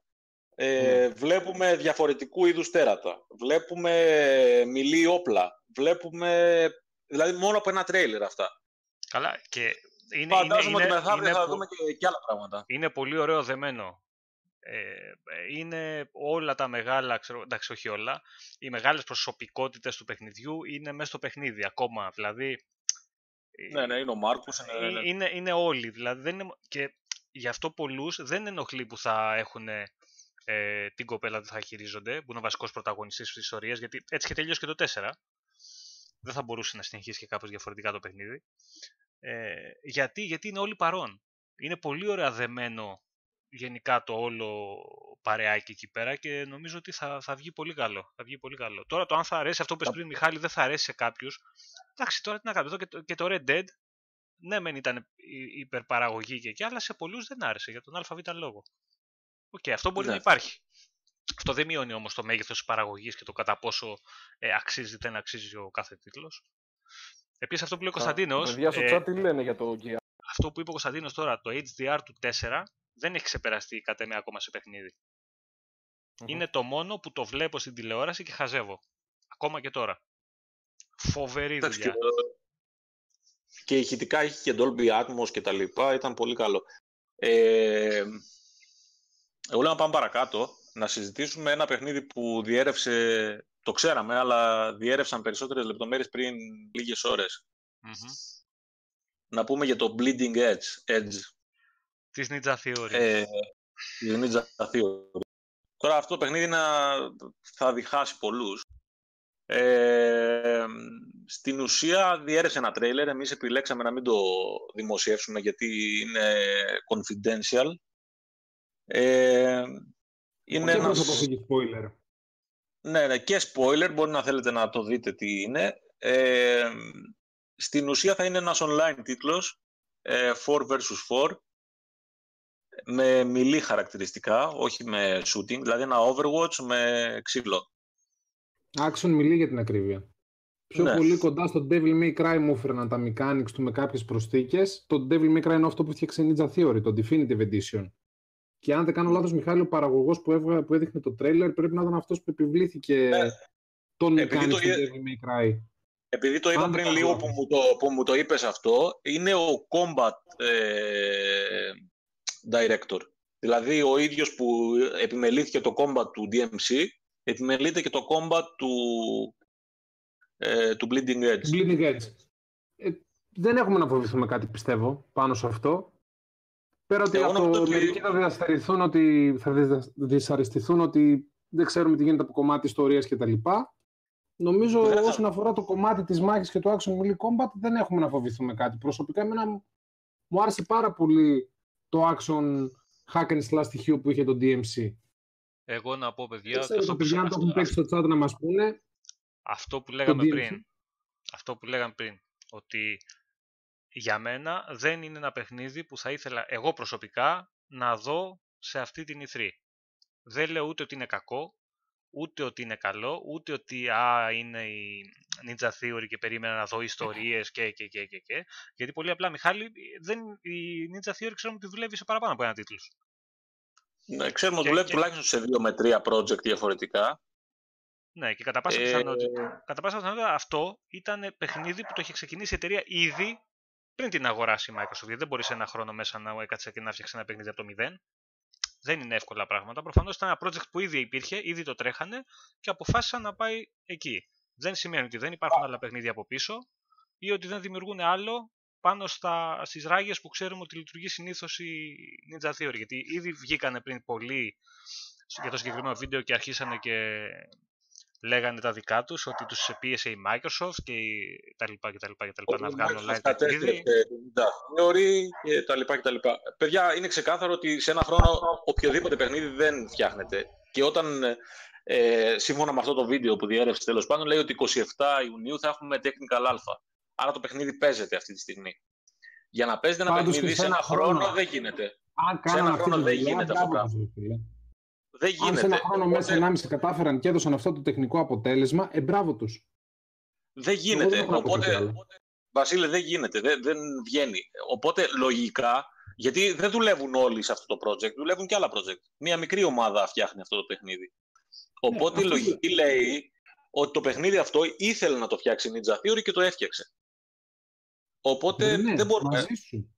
Απλά σου λέω Εξάλλου, ότι αν αν θυμάστε- κατάφερε αυτή η μικρή ομάδα και παρέδωσε αυτό το τεχνικό αποτέλεσμα, ε, μπράβο ρε φίλε. Συγγνώμη, ρε Ασχέτως παιδιά, αν περιμέναμε συγγνώμη. όλοι να δούμε Μα κάτι ποιο- άλλο από την Ninja Μα ποιο Theory ή τεχνικό όχι. αποτέλεσμα, ρε παιδιά, γιατί τι είδαμε από το παιχνίδι, δεν έχουμε δει τίποτα. Ένα τρέιλερ είδαμε, ένα, ένα, ένα εισαγωγικό βίντεο από τους χαρακτήρες, ούτε, ούτε gameplay έχουμε δει. Δείχνει, τίποτα. δείχνει κομμάτι. Δείχνει, Ε, δείχνει καλά. gameplay μέσα το Καλά. βίντεο. Τι, τι να καταλάβεις τώρα από αυτό. Συγγνώμη, εγώ δεν καταλαβαίνω τίποτα προς το παρόν. Δεν ξέρω καν ακόμα τι ακριβώς είναι το παιχνίδι, άσχετο από αυτό που λέμε τη βασική έννοια του OK, 4vs4, ξέρω εγώ, melee combat. OK, πώς, πού, τι, skills, πώς, με τι παίζεις, παίζεις με όπλα, εγώ είδα και όπλα μέσα. Δηλαδή, ε, θέλει, πρέπει να το δούμε για να το σχολιάσουμε και να, να έχουμε άποψη για αυτό, το- για αυτό το πράγμα. Δηλαδή, τώρα αυτά όλα που λέμε Ναι. είναι, είναι στον αέρα. Συμφωνώ. Από ένα βίντεο με πολύ Οι κακή εικασίες δικές ποιότητα. μας είναι. Ναι, ναι, με πολύ κακή Οι εικασίες ποιότητα. δικές μας. Είναι θεωρίες δικές μας. Δεν ε, λέμε τίποτα στα σίγουρα. Υποθέσεις κάνουμε. Ωραία. Παναγιώτης, εσύ πώς σου φάνηκε; Δεν έχεις πει και τίποτα. Όχι, δεν θέλω να, να μιλήσω εγώ για το συγκεκριμένο. Δηλαδή είναι, είναι συνειδητή η στάση μου. Γιατί μιλάμε για ένα βίντεο που έχει διαρρεύσει. Αν, ε- καταρχήν υπάρχουν δύο, δύο σενάρια που βλέπω εγώ. Το πρώτο είναι αν όντως έχει διαρρεύσει από κάποιον τρίτο ή αν όντως έχει διαρρεύσει από τη Microsoft. Διότι είναι πολύ περίεργη η ιστορία του να βγάλεις ένα βίντεο και να είναι μόνο αυτό κτλ. Αν έχει διαρρεύσει από τη Microsoft είναι γιατί γνωρίζει ότι δεν ανταποκρίνεται σε αυτό, στις προσδοκίες που είχε ο κόσμος από αυτή την εταιρεία. Ξεκάθαρα πράγματα. Αν έχει διαρρεύσει από τη Microsoft είναι για αυτό το λόγο, για να μην υπάρχει μεγάλη δυσαρέσκεια την ώρα της E3, τους προετοίμασε με ένα leak από πριν. έτσι. Αυτό είναι το ένα σενάριο. Το δεύτερο σενάριο είναι το εξής, κατά τη γνώμη μου και το πιο πιθανό. Τώρα, όχι για τόσο για το, τέτοιο, για, τη, για το leak. Αυτό, εγώ επιμένω ότι ε, το σενάριο αυτό που περιέγραψα είναι το πιο πιθανό. Ε, το άλλο είναι βέβαια κάποιος να το πήρε όντως παράνομο ας πούμε, και να το έβγαλε. Εντάξει, και δεν έχω να πω τίποτα. Κακώς έγινε αυτό το πράγμα. Η ποιότητα είναι πολύ χαμηλή. Χαλάει το στοιχείο της έκπληξης και δεν σου δίνει κάτι, ας πούμε. Δεν, δεν σε εντυπωσιάζει π.χ. τα γραφικά του ή οτιδήποτε, γιατί δεν μπορείς να δεις και εικόνα.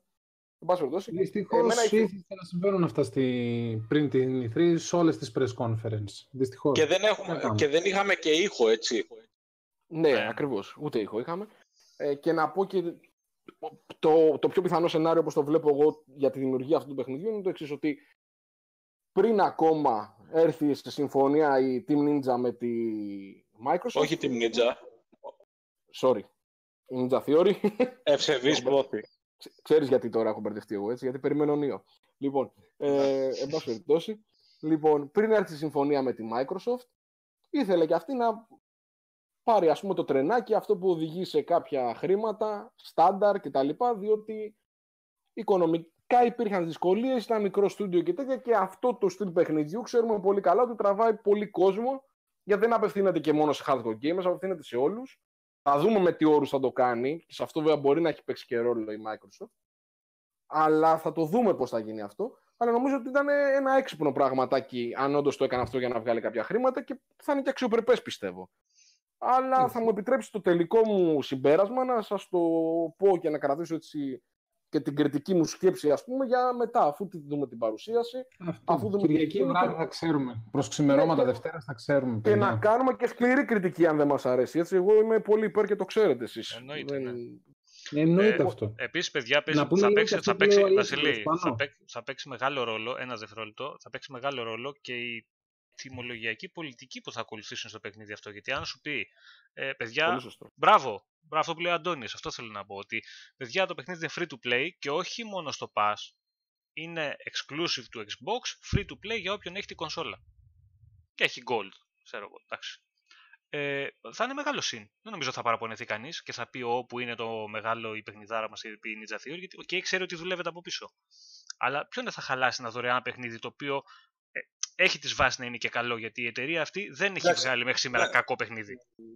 Δεν νομίζω, μην δημιουργούμε προσδοκίες, δεν νομίζω να είναι. Όχι. θα είναι στο πάσο, απλά μέχρι εκεί. Ναι, ναι, εντάξει, σου λέω ότι αν, αν, αν, παίζει ρόλο και αυτό, δηλαδή το πώς θα το παρουσιάσουν και το πώς θα το βγάλουν και πώς θα το πλασάρουν στον κόσμο όλο αυτό. Εντάξει, θα το δούμε, θα το δούμε την Κυριακή. Λοιπόν... Τώρα τι άλλο περιμένουμε; περιμένουμε. Υπάρχει το ενδεχόμενο νέου Fable ε, το οποίο φημολογείται, ξέρουμε, ξέρουμε όλοι μεταξύ μας, αλλά δεν το συζητάμε τέλος πάντων, είναι κοινό μυστικό, ότι το φτιάχνει η Playground Games με το δεύτερο στούντιό της, το οποίο εγώ πιστεύω ότι θα δούμε ένα teaser, θα είναι παιχνίδι επόμενης γενιάς, ε, αλλά πάλι δεν είμαι 100% σίγουρος ότι θα το δούμε, γιατί η δεύτερη ομάδα που φτιάχνει Playground ε, αυτή τη στιγμή έχει γύρω στα 60 με 70 άτομα. Είναι ο βασικός πυρήνας του στούντιο. Δεν έχουν προχωρήσει τόσο πολύ. Εγώ πιστεύω θα δούμε ένα teaser το οποίο λέει παιδιά το δουλεύουμε και μέχρι εκεί. Δεν νομίζω θα δούμε. Βασικά μπορεί, και μπορεί να γίνει πώς, αν θυμάστε πέρυσι στην Bethesda είδαμε το teaser του Elder Scrolls 6 που έδειξε απλά ένα μακρινό πλάνο έτσι τέτοιο και έδειχνε βουνά και λέει Elder Scrolls 6, τέλος. Γεια σας. Δεν νομίζω ότι θα, θα πάει σε κάτι τόσο λίγο. Απλά δεν νομίζω ότι θα. Δεν, καλά, δεν υπάρχει ότι θα δούμε gameplay. Εγώ επίσης δεν είμαι σίγουρος γιατί αν μιλάμε για Fable παιχνίδι. Άσχετο με τι έχει βγει μέχρι τώρα. Δεν ξέρω. Δεν, δεν έχω πιστεί ακόμα 100% να πω ότι α, okay, θα δούμε το επόμενο Fable. Εντάξει, αν γράψεις, αν γράψεις Fable στο Twitter βγάζει Playground Games, αν γράψεις Fable στο, στο Mixer ναι, σου ναι. βγάζει Fable 4, ε, ένας concept artist ο οποίος δούλευε σκίτσα του Fable ε, προσλήφθηκε πριν ένα μήνα στο, στην Playground Games και πολλά πολλά πολλά Μακάρι να είναι γιατί τα Fable εγώ τα αγαπάω και τα τρία από τα παιχνίδια. Μακάρι να είναι. Δεν ξέρουμε όμως. δηλαδή εντάξει είναι αυτό που Πάντως, αν γίνει, αν γίνει νομίζω θα είναι ένα reboot ε, ριζικά διαφοροποιημένο και πολύ πιο σοβαρό γιατί το, τα Fable, τα, η τριλογία είχε αυτό το αγγλικό χιούμορ το οποίο νομίζω ότι θα το, θα το αφήσουν πίσω. Κακός για μένα γιατί είναι το, το, το, πιο μεγάλο και το πιο ωραίο χαρακτηριστικό του παιχνιδιού για μένα. Δηλαδή χωρίς αυτό το χιούμορ η σειρά Fable είναι κάτι άλλο, άλλο πράγμα, είναι κάτι τελείως διαφορετικό.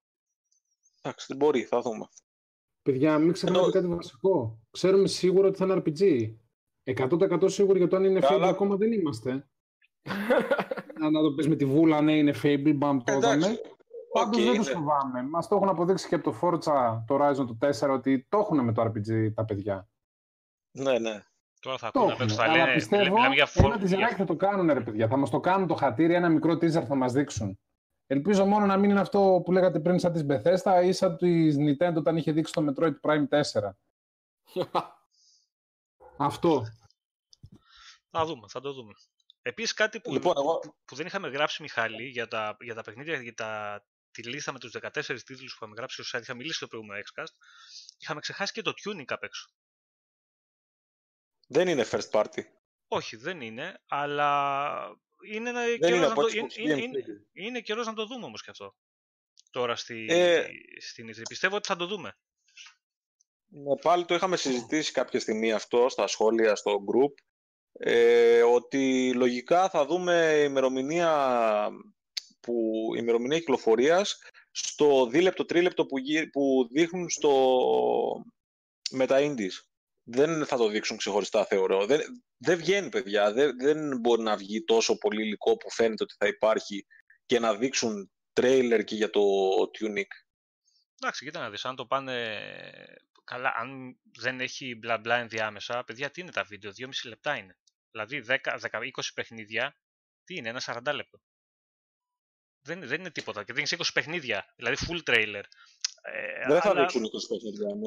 Θα δείξουν τα 14 που ξέρουμε, συν άλλα 25-30 third party. Ναι, ρε παιδί μου, εντάξει. εντάξει. Εγώ πιστεύω θα είναι πιο γρήγορος ο ρυθμός. σω να είναι και πιο γρήγορος και από την περσινή της, ε, του event. Γιατί έχουν Θα έχει περισσότερο, παιδιά. διαστήματα, Θα έχει μουσικά διαλύματα φέτος πάνω, γιατί έχουν να μας πούν για το Game Pass, έχουν να μας πούν για το xCloud, έχουν να μας δείξουν ένα μικρό teaser με κάποια specs από τις νέες δύο κονσόλες. Θα έχει διαλύματα φέτος, δεν θα πάει σαν το περσινό.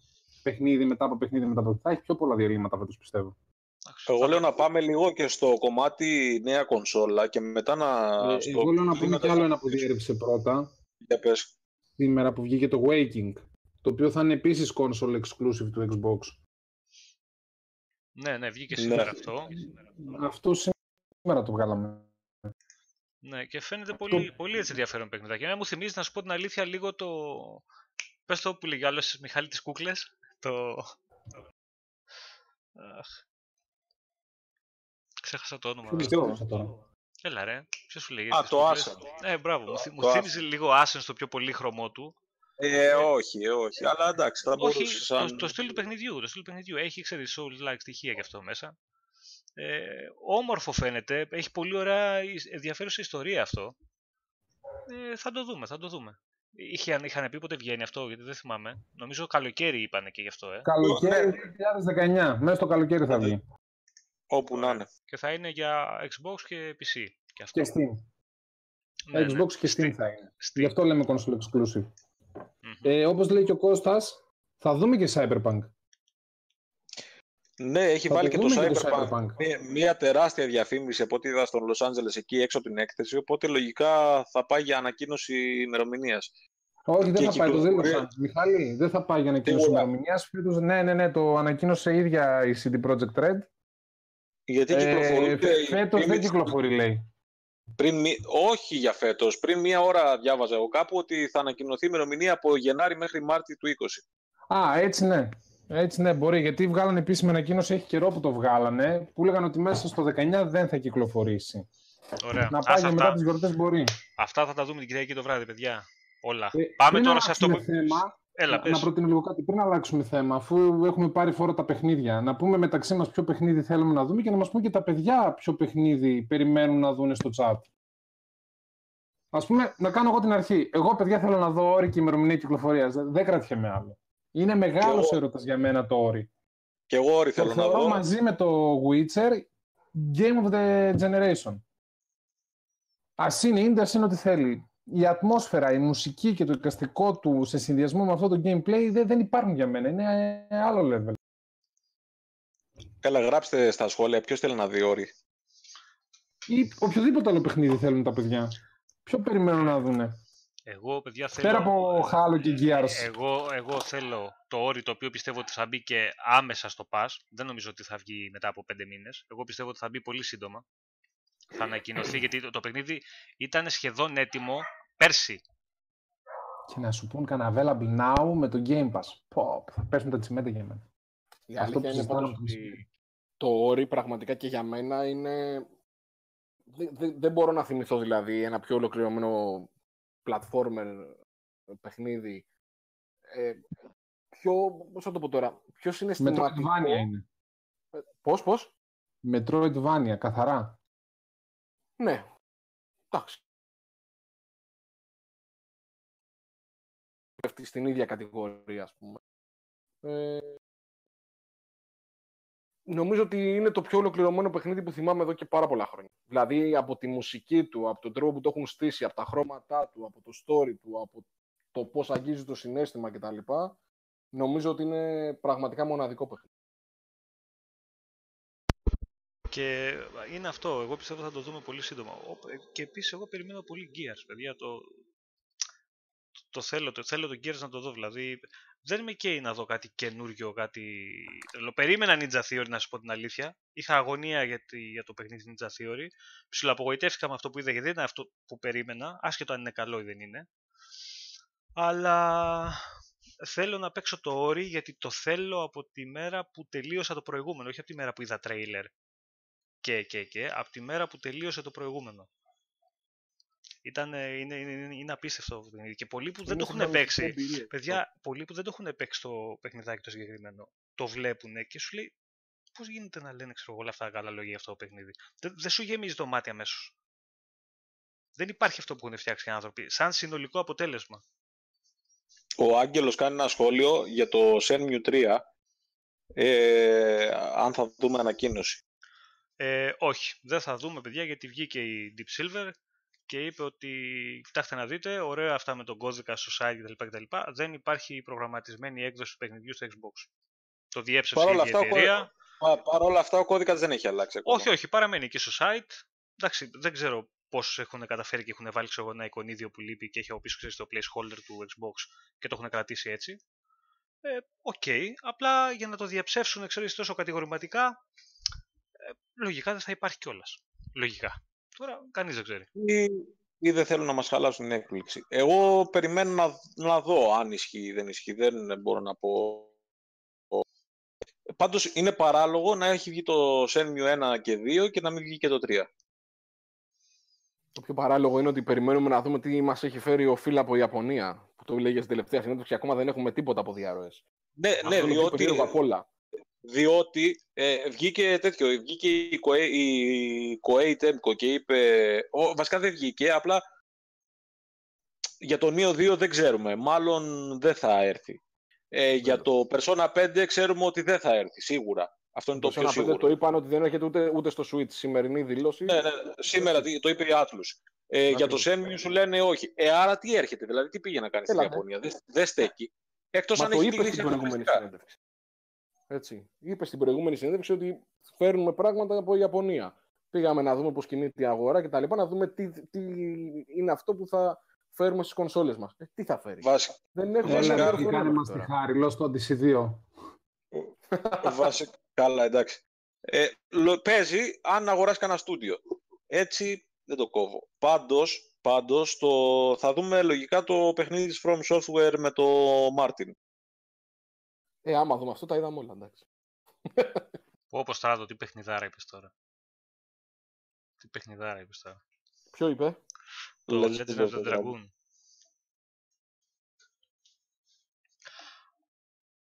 Ωραία. Πάμε στο κομμάτι νέα κονσόλα. Πάμε, πάμε. Πάμε να τα πούμε και για αυτή. Βασικά, εσείς τι λέτε, θα δούμε νέα κονσόλα ή δεν θα δούμε; Εγώ πιστεύω ότι θα, θα μιλήσουν και θα, απλά θα δώσουν ένα χρονικό ξέρεις, διάγραμμα για το πότε, πού, πώς κτλ. Specs δεν πιστεύω ότι θα δούμε. Γιατί πρώτον δεν έχει δώσει ανταγωνιστής. Και δεν πιστεύω ότι θα δώσει Microsoft πρώτα specs από τη Sony. Εγώ δεν το πιστεύω. Ε, θα πει ότι θα είναι αυτό, θα υποστηρίζει αυτό, θα κάνει αυτό. Μπορεί να το λένε έτσι, μπορεί να βρεθεί να βγει όνομα. Δεν το ξέρουμε. Δεν είναι τίποτα να ονομάσει την επόμενη σου κονσόλα. Νομίζω ότι είναι το πιο εύκολο αυτό. Εγώ πάντως νομίζω ότι απλά θα το πει Xbox. Ε, η ερώτηση είναι, λέτε να δούμε χειριστήριο είτε Elite Controller είτε χειριστήριο του καινούργιου Xbox. Υπήρχαν φήμες ε, τώρα ότι παίζει να δούμε χειριστήριο Elite καινούριο. Mm-hmm. Οπότε νομίζω εχθές ή προχθές ήταν που το διαβάσαμε κάπου. Βράδυ, χθες βράδυ. Χθες βράδυ. το βράδυ. Ότι υπάρχει πιθανότητα να δούμε δεύτερο Elite. Γιατί κατά καιρούς και θυμάσαι προηγούμενους μήνες έχουν βγει αρκετές πατέντες που έχει κατοχύρωση η εταιρεία για, για controllers δεν είναι και τόσο δύσκολο να έχει δουλέψει από πίσω και να βγάλει και κάποιον, γιατί το περιμένει και πολλοί κόσμος εδώ και πολύ καιρό το, το version 2 του, του Elite, να λύσει επιτέλους, επιτέλους αυτό το θέμα με τα, με τα λάστιχα, το οποίο είναι απαράδεκτο μέχρι τώρα, στο να, να ναι. υπάρχει ακόμα αυτό το θέμα, ακόμα και στα καινούργια τα λευκά. Δηλαδή δεν υπάρχει αυτό. Δεν υπάρχει. Εντάξει, νομίζω το- νομίζω ότι θα τουλάχιστον λυθεί. υπάρχει Καλός service. Καλά, εντάξει, ναι, αυτό είναι που το σώζει.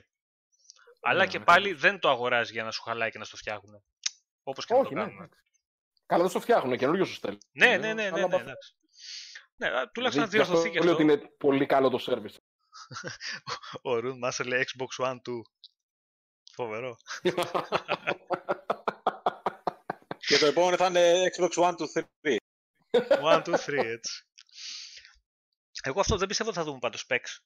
Ε, Ε, θα ψάχνω- σου πει ότι έχει SSD, ότι έχει Μπράβο, Zen 2, αυτά, ξέρω, αυτά. κτλ. Αυτά δεν, δεν θα Ό,τι μπουν είπε σε και ο λεπτομέρειες. Μπράβο, αυτό, αυτό. Δεν θα μπουν σε Θα λεπτομέρειες. σου Ίσως, πει και τη RAM, απλά ταχύτητες δεν θα σου δώσει. Και Εγώ- χρονισμούς πυρήνα. εγώ δεν νομίζω θα σου πει ούτε Ούτε καν τη αυτό RAM. πιστεύω θα μας πει. Ούτε RAM θα σου πει. Πάντως, Όχι, νομίζω για τη RAM ότι θα σου θα πει ότι θα είναι πει... την DRX, ξέρω εγώ. Αυτό θα σου πει Καλά. για τη RAM. Εντάξει, παίζει να σου πει teraflops απλά να χτυ- για να χτυπήσει την Google που έλεγε ότι θα έχει παραπάνω teraflops στο Stadia. Πώς γίνεται αυτό δεν ξέρω. Από το Xbox One. Το X. Αλλά ότι οι κεντρικοί servers μπορούν να δίνουν παραπάνω teraflops έτσι, στο streaming από ότι θα Εντάξει. βγάζει η κονσόλα. Αυτό Συγκρίνεις- εννοούσε συγκρίνει- προφανώς. Συγκρίνουμε δηλαδή το server με την κονσόλα. Εντάξει. Λέω, εγώ, λέω- εγώ, δεν, εγώ δεν το συγκρίνω. Απλά προσπαθώ να καταλάβω και εγώ ή δίνω μια ερμηνεία τέλος πάντων του τι είπανε της Google. Έτσι. Μην παρεξηγηθώ εγώ. Στην ουσία είπαν, Ναι, ναι, ναι. Η, η διαφορά ήταν το latency, παιδιά. Αυτό ήταν που μου έκανε εντύπωση. Δεν μπορείς να θυμάσαι από το είπε ο Παναγιώτη. Είπαν ότι θα έχει μικρότερη καθυστέρηση και στην ουσία input ναι. lag από ότι έχει κονσόλα με την Το τηλεόραση. συζητάγαμε. Το οποίο δεν γίνεται, παιδιά. Δεν Δεν, κατάλαβες όχι, όχι, καλά. δεν είπανε, Μισό όχι, όχι, λεπτό, δεν είπαν από κατάλαβες την καλά. κονσόλα με την τηλεόραση. Είπαν από ότι έχουν οι κονσόλες που θα στριμάρουν. Έτσι. Α πούμε, π.χ. το Παιδιά, δεν PlayStation ή το καταλάβατε PS καλά Now. την αλαζονία τους. Συγγνώμη λίγο. Δε, η αλαζονία τους ήταν τρομερή. Είπαν ότι το input lag είναι η αντίδραση από το χέρι στο τι αντιλαμβάνεται το μάτι. Δηλαδή, μα μας τρολάρουν κανονικότατα, μας δουλεύουν. Σου λέει το input lag που θα υπάρχει θα είναι ο τρόπος που επεξεργάζεται το μάτι σου την εικόνα. Αυτό είπανε με έναν τρόπο. Γιατί είπαν είναι το, το μόνο lag που θα νιώσετε είναι από τη στιγμή που πατάτε το πλήκτρο μέχρι να το αντιληφθεί το μάτι σας. Έτσι το είπανε. Αν ξαναδείτε την παρουσίαση. Εντάξει, εγώ και γελούσα απλά. Εντάξει, τώρα το πώς θα να το παρουσιάσει ο καθένας και, και το, το τι θέλει να πει. Ε, Εγώ πιστεύω ότι. Ε, πα- μην μη συζητάμε πάλι ρε παιδιά για, τε- για τα Stadia και το xCloud. Τα είπαμε αυτά, πάλι τα ίδια θα λέμε. Άμα δεν βγουν να τα δούμε, ειδικά εδώ στην Ελλάδα, τα οποία για μένα δεν θα δουλέψουν τουλάχιστον την επόμενη πενταετία σωστά, και λίγα λέω, ε, δεν νομίζω ότι έχει και νόημα να τα συζητάμε δηλαδή. Δηλαδή για- γιατί για να πούμε ότι α, το Stadia λέει βγήκε, το ανακοίνωσε η Google, ok και άντε παίξε. Άντε παίξε. Να σε δω. Εγώ νομίζω Να- ότι δεν θα είναι λειτουργικά αυτά. Οπότε πάμε παρακάτω. Μην, μην γυρνάμε πάλι στα ίδια και στα ίδια. Πάμε να συνεχίσουμε την κουβεντούλα έτσι για την κονσόλα. Και Μιχάλη, για ξε- συνέχισε εσύ. Για πες τι πιστεύεις και τι θα δούμε. Θέλω να κάνω μια, θέλω να κάνω μια παρένθεση βασικά. Να κάνεις. ε, εντελώς, να γυρίσουμε λίγο πίσω στο Bleeding Edge. Μόλις έκανε ένα tweet ο Brad Sams, ο οποίος είναι αξιόπιστος insider και είπε το βίντεο είναι αυθεντικό, κάποιος έχει στην κατοχή του τα trailers, μείνετε μακριά από τα social media μέχρι την Κυριακή το βράδυ, αν δεν θέλετε να καταστραφεί το show. Ωχ, θα βγουν όλα, ε. Εμείς, παιδιά, Αυτό. σας το λέω από τώρα να ξέρετε, δεν πρόκειται στο site να βγάλουμε κανένα βίντεο από κανένα παιχνίδι Α, μπράβο. ε, από αυτά που θα βγουν. Κανένα βίντεο, Και- δεν πάει να είναι στην καλύτερη ποιότητα. Ε, γιατί πολύ απλά δεν θέλουμε ε, να χαλάσουμε την εμπειρία για να- ούτε θα το κάνουμε για κλικ ούτε για τίποτα. Δεν θα χαλάσουμε την εμπειρία κανενός γιατί πολλοί είναι αυτοί που δεν ξέρουν, που δεν κάνουν και βλέπουν τον τίτλο και μπαίνουν και τα βλέπουν. Επίσης πολλοί είναι αυτοί που θέλουν να τα Ο- δουν, ε, αλλά δεν μας Όποιος αφορά. θε- Όποιος θέλει, όποιος θέλει να τα δει, πανεύκολο είναι, παιδιά. Ναι, παιδιά, κάνει Εντάξει, ένα κλικ σε υπάρχουν και 5-6 άλλα άλλα site, site, βέβαια, και μπαίνει και το βλέπει. Δεν έχει να κάνει. Εμείς δεν θα το βγάλουμε πάντως. Αυτό ακριβώς. Έτσι. Λοιπόν, πάμε παρακάτω. Μιχάλη, κονσόλα. Ε, ναι, για την κονσόλα δεν, ε, δεν, έχω, δεν νομίζω ότι έχουμε να προσθέσουμε κάτι άλλο για την νέα κονσόλα. Ενδεχομένως ε, στα γενικά specs που θα δούμε να υπάρξει αυτή η αναφορά που είχε ένα leak του, Κορ- του Κρο- Κλομπρίλ που έλεγε ότι θα δούμε τις δύο κονσόλες και θα συνοδεύονται από το μήνυμα ε, The most powerful full console για το Anaconda και value for money, ξέρω εγώ, για το, για το Lockhart. Το οποίο, παιδιά, Ε, νομίζω, ότι θα, αλλιώς- παί- ότι, νομίζω ότι θα παίξουμε αυτά τα συνθήματα και θα το κλείσουν εκεί. το, το οποίο όμως είναι μεγάλο ρίσκο σε εισαγωγικά να λες η πιο δυνατή κονσόλα όταν δεν ξέρεις του τι θα βγάλει, τι θα παρουσιάσει ο ανταγωνισμός. Πάει να πει ότι έχεις κάνει ε, πολύ μπροστά, είσαι πολύ μπροστά, ξέρεις πολύ καλά τι έχεις στα χέρια σου και το τι μπορείς να παρουσιάσεις για να το λες. Γιατί σε περίπτωση που δεν είσαι πιο δυνατή, έχεις θέμα. Εγώ πάντως νομίζω ότι μετά, δεν θα το αφήσεις αυτό το χάρτη. Ναι, γιατί μετά θα σε γλεντήσει το σύμπαν. Έτσι και δεν είσαι η πιο δυνατή και έχεις βγει έτσι και το παρουσιάζεις. Δηλαδή είναι δίκοπο μαχαίρι όλο αυτό. Το πώς θα το πάει. Εκτός και πολύ απλά γιατί αν ξέρουμε εμείς δύο πράγματα, αυτοί ξέρουν 102 μπορεί να ξέρουν και πολύ καλά και τα specs του PS5. Και σου λέει, κύριε, εντάξει, αφήστε τι λένε αυτοί. Αυτά είναι, ωραία, πάμε εμείς φτιάχνουμε το καλύτερο και είμαστε πιο δυνατοί. Τέλος. Γιατί για το PS5, παιδιά, αυτή τη στιγμή ε, έχουν κλειδώσει τα specs. Δεν αλλάζουν. Αυτό το πράγμα για να βγει σε παραγωγή θέλει τουλάχιστον ένα χρόνο πριν να έχουν τελειώσει ε, αυτά τα θέματα. Δεν μπορεί να, να, να δώσουν κυκλοφορία του χρόνου και ακόμα να μην έχουν κλειδώσει τα specs τη κονσόλας. Δεν γίνεται αυτό το πράγμα. Ναι, δεν έχουν δώσει όμως κυκλοφορία του χρόνου. Επίσημα δεν έχουν δώσει. Ναι, ρε παιδί μου, σου λέω. Εγώ πιστεύω θα δώσουν του χρόνου. Λέω. Κυκλοφορία. Τέλος της χρονιάς του χρόνου. Αν δώσουν, ναι. Ε, ε, εγώ μαζί σου σε αυτό. Απλά λέω ότι ακόμα προς το παρόν επίσημη ε, ας πούμε, επίσημο confirmation, έτσι, επιβεβαίωση και τα λοιπά, ότι θα βγει τότε δεν Ούτε για το χρόνο, όχι για ημερομηνία. Όχι, όχι, δεν υπάρχει. Θα παιχτεί μεγάλο παιχνίδι εκεί μεταξύ τους. Το πότε θα πει, ποιος θα πει και τι θα ανακοινώσει. Ε, θα είναι και μετά ναι. την E3, δηλαδή μέχρι να κάνει η Sony και τα δικά της show κτλ. κτλ ε, θα έχουμε. Του χρόνου την E3 πιστεύω θα μάθουμε. Και για τις δύο κονσόλες πότε θα κυκλοφορεί. Εγώ δεν πιστεύω ότι θα μάθουμε ε... στην E3 του χρόνου. Εγώ πιστεύω θα μάθουμε πιο νωρίς για το πότε θα κυκλοφορήσουν. Τέλος πάντων, για πείτε, Βασίλη, ε, Παναγιώτη, για πείτε και εσείς λίγο έτσι για τα specs, τι πιστεύετε. Κοίτα, όπως είπες, τα specs του PS5 έχουν κλειδώσει. Μόνο ο χρονισμός πυρήνα, ταχύτητα που θα τρέχει RAM και αυτά δεν ξέρουμε. Ε, πιστεύω κάτι ανάλογο θα κάνει και η Microsoft. Δεν πιστεύω ότι θα ανοίξει πλήρως τα χαρτιά της. Ίσως αν τα ανοίξει πλήρως, να τα ανοίξει πλήρως. Μπα, δεν πρόκειται πάλι για το Anaconda. Να σου αναφέρει τόσα τεραφλόπ στο Anaconda και να το κλείσει εκεί πέρα, πιστεύω, το πράγμα και για να την πει και στην Google για το Stadia που ισχυρίζεται ότι θα είναι πιο δυνατή. Γιατί δεν γίνεται και το Stadia. Πάλι εκεί γυρνάμε, ρε παιδιά, συγγνώμη. Να σου λέει ότι είναι πιο δυνατό ο σερβερ από το PlayStation 4 και το Xbox One X. Ναι, και θα ε, ρισκάρουν, θα ρισκάρουν να πει τεραφλόψ αριθμό και μιλάμε τώρα καθαρά για το επικοινωνιακό κομμάτι και να βγει την άλλη μέρα η Sony και να πει χαχα γατάκια, εγώ έχω 17 τεραφλόψ και να Αποκλείεται. Δεν το διακινδυνεύουν. Για... Δεν το αποκλείω βασικά τελείως, αλλά να σου πω γιατί δεν το πιστεύω. Γιατί είναι αυτό που είπες εσύ πριν. Από την ώρα που έχει κλειδώσει η Sony τα specs και θέλει να κυκλοφορήσει, εγώ θα σου βάλω ένα χρονικό περιθώριο μέχρι του χρόνου τα Χριστούγεννα την κονσόλα της πρέπει να ξεκινήσει η γραμμή παραγωγής. Κάτι ξέρουν κι αυτοί. Ναι, ρε παιδιά, ναι, και αυτό βλέπει ο Κωνσταντίνο. Ότι η κατασκοπία υπάρχει. Οπότε με το να αναφέρουν απλά teraflops, ωραία, βάζουν και την πίεση στο αντίπαλο στρατόπεδο. Μα δεν υπάρχει καμία πίεση. Τι πίεση; Άμα έχει κλειδώσει ο άλλος τα specs του, τι, τι πίεση να του βάλεις, τέλος.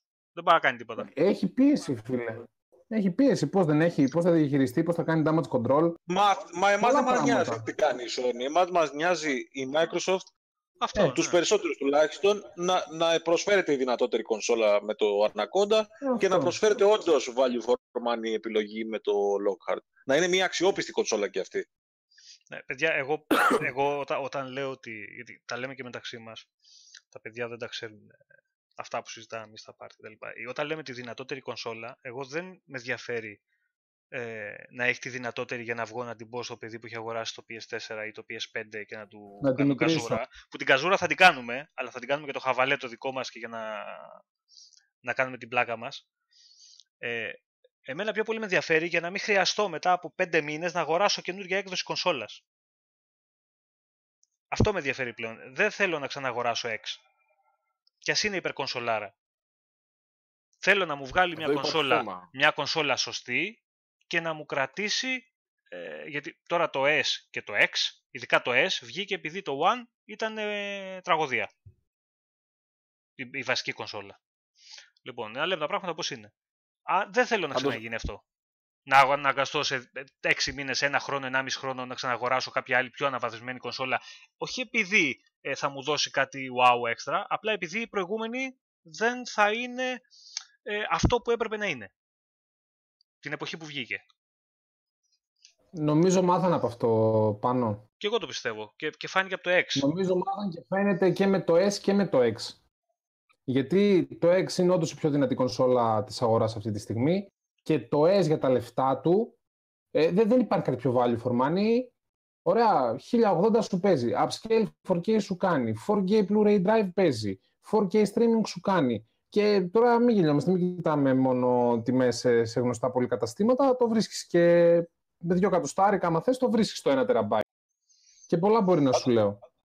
Πάντως οι προσφορές που παίζουν τώρα οι επίσημες είναι 2,65, 4,30, πόσο είναι; Ναι, εκεί πέρα είναι. 100 ευρώ κάτω, κάτι τέτοιο. 100 ευρώ κάτω είναι. Ναι, ναι. Αυτό, και 50 για το S. 100 κάτω για το X και 50 για το S είναι κάτω. Αυτό, αυτό που χάθηκε τελείως και δεν έχει ακουστεί καθόλου και δεν ξέρω αν θα ακουστεί. Εσείς τι πιστεύετε. Ε, για το SAD. Το SAD. Δεν έχει ακουστεί Ε, καθόλου. Το SAD στην Ελλάδα. Δεν Και έχει θα- γραμμή παραγωγής μεγάλη ακόμα. Δεν Και- νομίζω ότι θα καλύψουν γρήγορα την αγορά της Ελλάδας. Εγώ νομίζω ότι θα πάει αυτό με κανένα. Θα το Και αρχίσουμε να το το έχω βλέπουμε ξαναπεί εγώ, τι με να πει- πακετάκια. Με πακετάκια Game Pass. Βλέπω να το σε λίγο αυτό. Μα, μα ήδη όταν το αγοράζεις έχει μέσα Game Pass.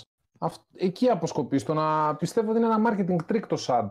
Να Εγώ βγάζουν πιστεύω ότι θα συχνές έχει- εκπτώσεις. Πιστεύω Ναι, ότι να θα σου έχει πω την τύχη λίγο. του PS Classic αυτό. Την τύχη της δεν άκουσα. Την τύχη του PS Classic Ναι, που το- βγάλανε προσφορά 30 ευρώ. 30 ευρώ. σε λίγο το μαξέ θα σε πληρώνω να το πάρεις. Σου λέει, ξέρεις, πάρε ένα παιχνίδι Μα, PS4 Να και σου το πω παίρνεις δώρο. κάτι. Αν το κάνουν έστω αυτό. Ωραία, αν το κάνουν έστω αυτό που λες, 30 ευρώ, που για μένα μακάρι να το κάνουν, να πάει ο κόσμος να το αγοράζει, να το χαίρεται, να βάζει και το Game Pass και να παίζει όσο γουστάρει και αγαπάει.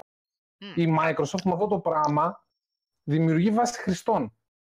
Παιδιά, Κάθε ένας χρήστης, κατά, κατά κάθε ένα χρήστη που αυξάνει τη βάση χρηστών, έχει περισσότερες πιθανότητες να αγοράσει μια συνδρομή. Και από την ώρα που θα αγοράσει μια συνδρομή, έχει περισσότερες πιθανότητες στο να πάει να αγοράσει την επόμενη κονσόλα. Εκεί αποσκοπεί η Microsoft. Στο να πουλήσει όσο πιο φθηνά μπορεί την κονσόλα της αυτή τη στιγμή για να πουλήσει συνδρομές. για πείτε έτσι μια γρήγορα τώρα αυτό που λέει και ο Rune Master εδώ στο chat. Ε, controller καινούριο με μπαταρίες ή όχι; Για πείτε έτσι μια γρήγορα την άποψή σας. Ε, εγώ, όχι, να ξεκινήσω εγώ, Μπαταρίες. παιδιά, να σας πω εγώ την γνώμη μου, μπαταρίες.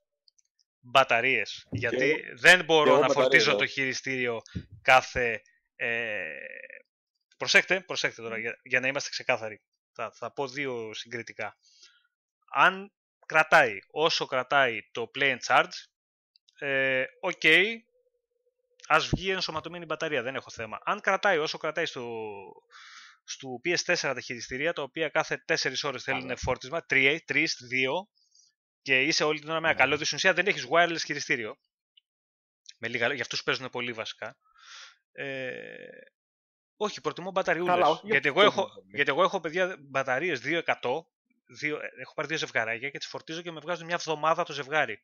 Ξεχνάς να φορτίσεις, δηλαδή ξεχνάς ότι έχει μπαταρίες, ξεχνάς... Ε, εγώ είμαι για μπαταρίες. Δεν, δεν έχω τέτοιο θέμα, δηλαδή το, βλέ- το βλέπουν πολύ σαν ταμπού, λέει το 2019 μπαταρίες. Ναι, μπαταρίες, γιατί; Τα μισά πράγματα σπίτια μας μέσα με μπαταρίες δουλεύουν. Και, και Εγώ- τι έγινε; Εμένα δεν με νοιάζει ο- αν θα έχει μπαταρίες μέσα, ας πούμε, τα, της Duracell που έχει τη συμφωνία. Ε, ας είναι κενό και να πάρω το Play and Charge, ξέρω εγώ. Ε, με βολεύει απίστευτα αυτό το πράγμα. Και το ότι Ναι. μπορώ να βάλω ό,τι μπαταρία θέλω. Μμμ, μμμ. Ε, εγώ θα πω το εξής. Ε, θέλω μπαταρίες, όχι τις επαναφορτιζόμενες, τις ενσωματωμένες που έχει το PS4 controller. Όπως είναι τώρα. Να παίρνω εγώ την μπαταρία που θέλω, την επαναφορτιζόμενη τη δικιά μου, αλλά ρε παιδιά, τι θέλουμε στη συσκευασία. Την αυθεντική τουλάχιστον του Xbox μπορούμε να τη βάλουμε στη συσκευασία. Πόσο κοστίζει παραπάνω για τη Microsoft αυτό το πράγμα. Εκεί θεωρώ ότι είναι κοροϊδία.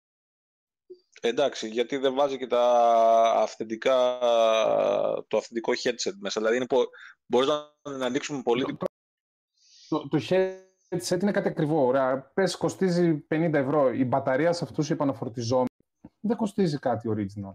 Δηλαδή πόσο θα τους Εντάξει, κοστίζει; το πουλ- 5 το- ευρώ. το να σου πουλάνε πω, 25, ας μου το- πληρώσει- ας μου πουλάνε πληρώσει 10 ευρώ 25 ευρώ, παραπάνω την φάση. κονσόλα. Όχι, ρε. Εντάξει, 25 ευρώ τα μεγάλα πολυκαταστήματα. Πιο φθηνά το βρίσκεις; Εντάξει, Πάνω εσύ κλείσε. λες. πω εγώ κάτι. Βεβαίως. Να μιλήσω. Λοιπόν, καταρχήν, εγώ δεν μίλησα για την κονσόλα. Οπότε θα μου επιτρέψετε, θα σας πω λίγο Βέβαια. πίσω. Εντάξει. Λοιπόν, εγώ καταρχήν θεωρώ ότι το S έπρεπε να βγει όχι για λόγους ε, hardware ε, του εσωτερικού της κονσόλας και των δυνατοτήτων, αλλά έπρεπε να βγει διότι το αρχικό Xbox ήταν ε, άσχημο, άβολο και ήταν μια κονσόλα που ήταν μη ελκυστική.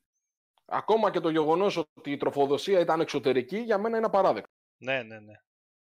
Λοιπόν, πάμε παρακάτω τώρα σε αυτό. Νομίζω ότι ε, δυστυχώς εγώ διαφωνώ μαζί σας, όχι γιατί θέλω να διαφωνήσω, όχι γιατί έχω και αυτή τη γνώμη. Δηλαδή, θα μου άρεσε να, να μπορώ να, να συμφωνήσω στο συγκεκριμένο θέμα, αλλά νομίζω ότι η τεχνολογία εξελίσσεται τόσο γρήγορα, η, η διάρκεια ζωής της κονσόλας παραμένει αρκετά μεγάλη. Εγώ δεν το περίμενα να τραβήξει τόσο πολύ αυτή η γενιά, για να είμαι ειλικρινής. Από την αρχή της που είχα δει τις κονσόλες, έλεγα δεν, δεν πάνε πουθενά αυτές. Δηλαδή, ήταν ήδη στα χαρακώματα το πράγμα. Έτσι. Γι' αυτό βγάλανε τις αναβαθμισμένες κονσόλες μετά. Ναι, OK, okay, τις βγάλανε, αλλά βλέπεις ότι ήδη έχουν μείνει πίσω και αυτές. Και όσο και να θες να αναβαθμίσεις ένα πράγμα, μετά δεν πάει και πολύ. Ε, τρίτον, υπάρχει ένα μεγάλο χαρτί της Microsoft, το οποίο έχει περάσει και στον κόσμο. Το είπατε πολύ ωραία κι εσείς.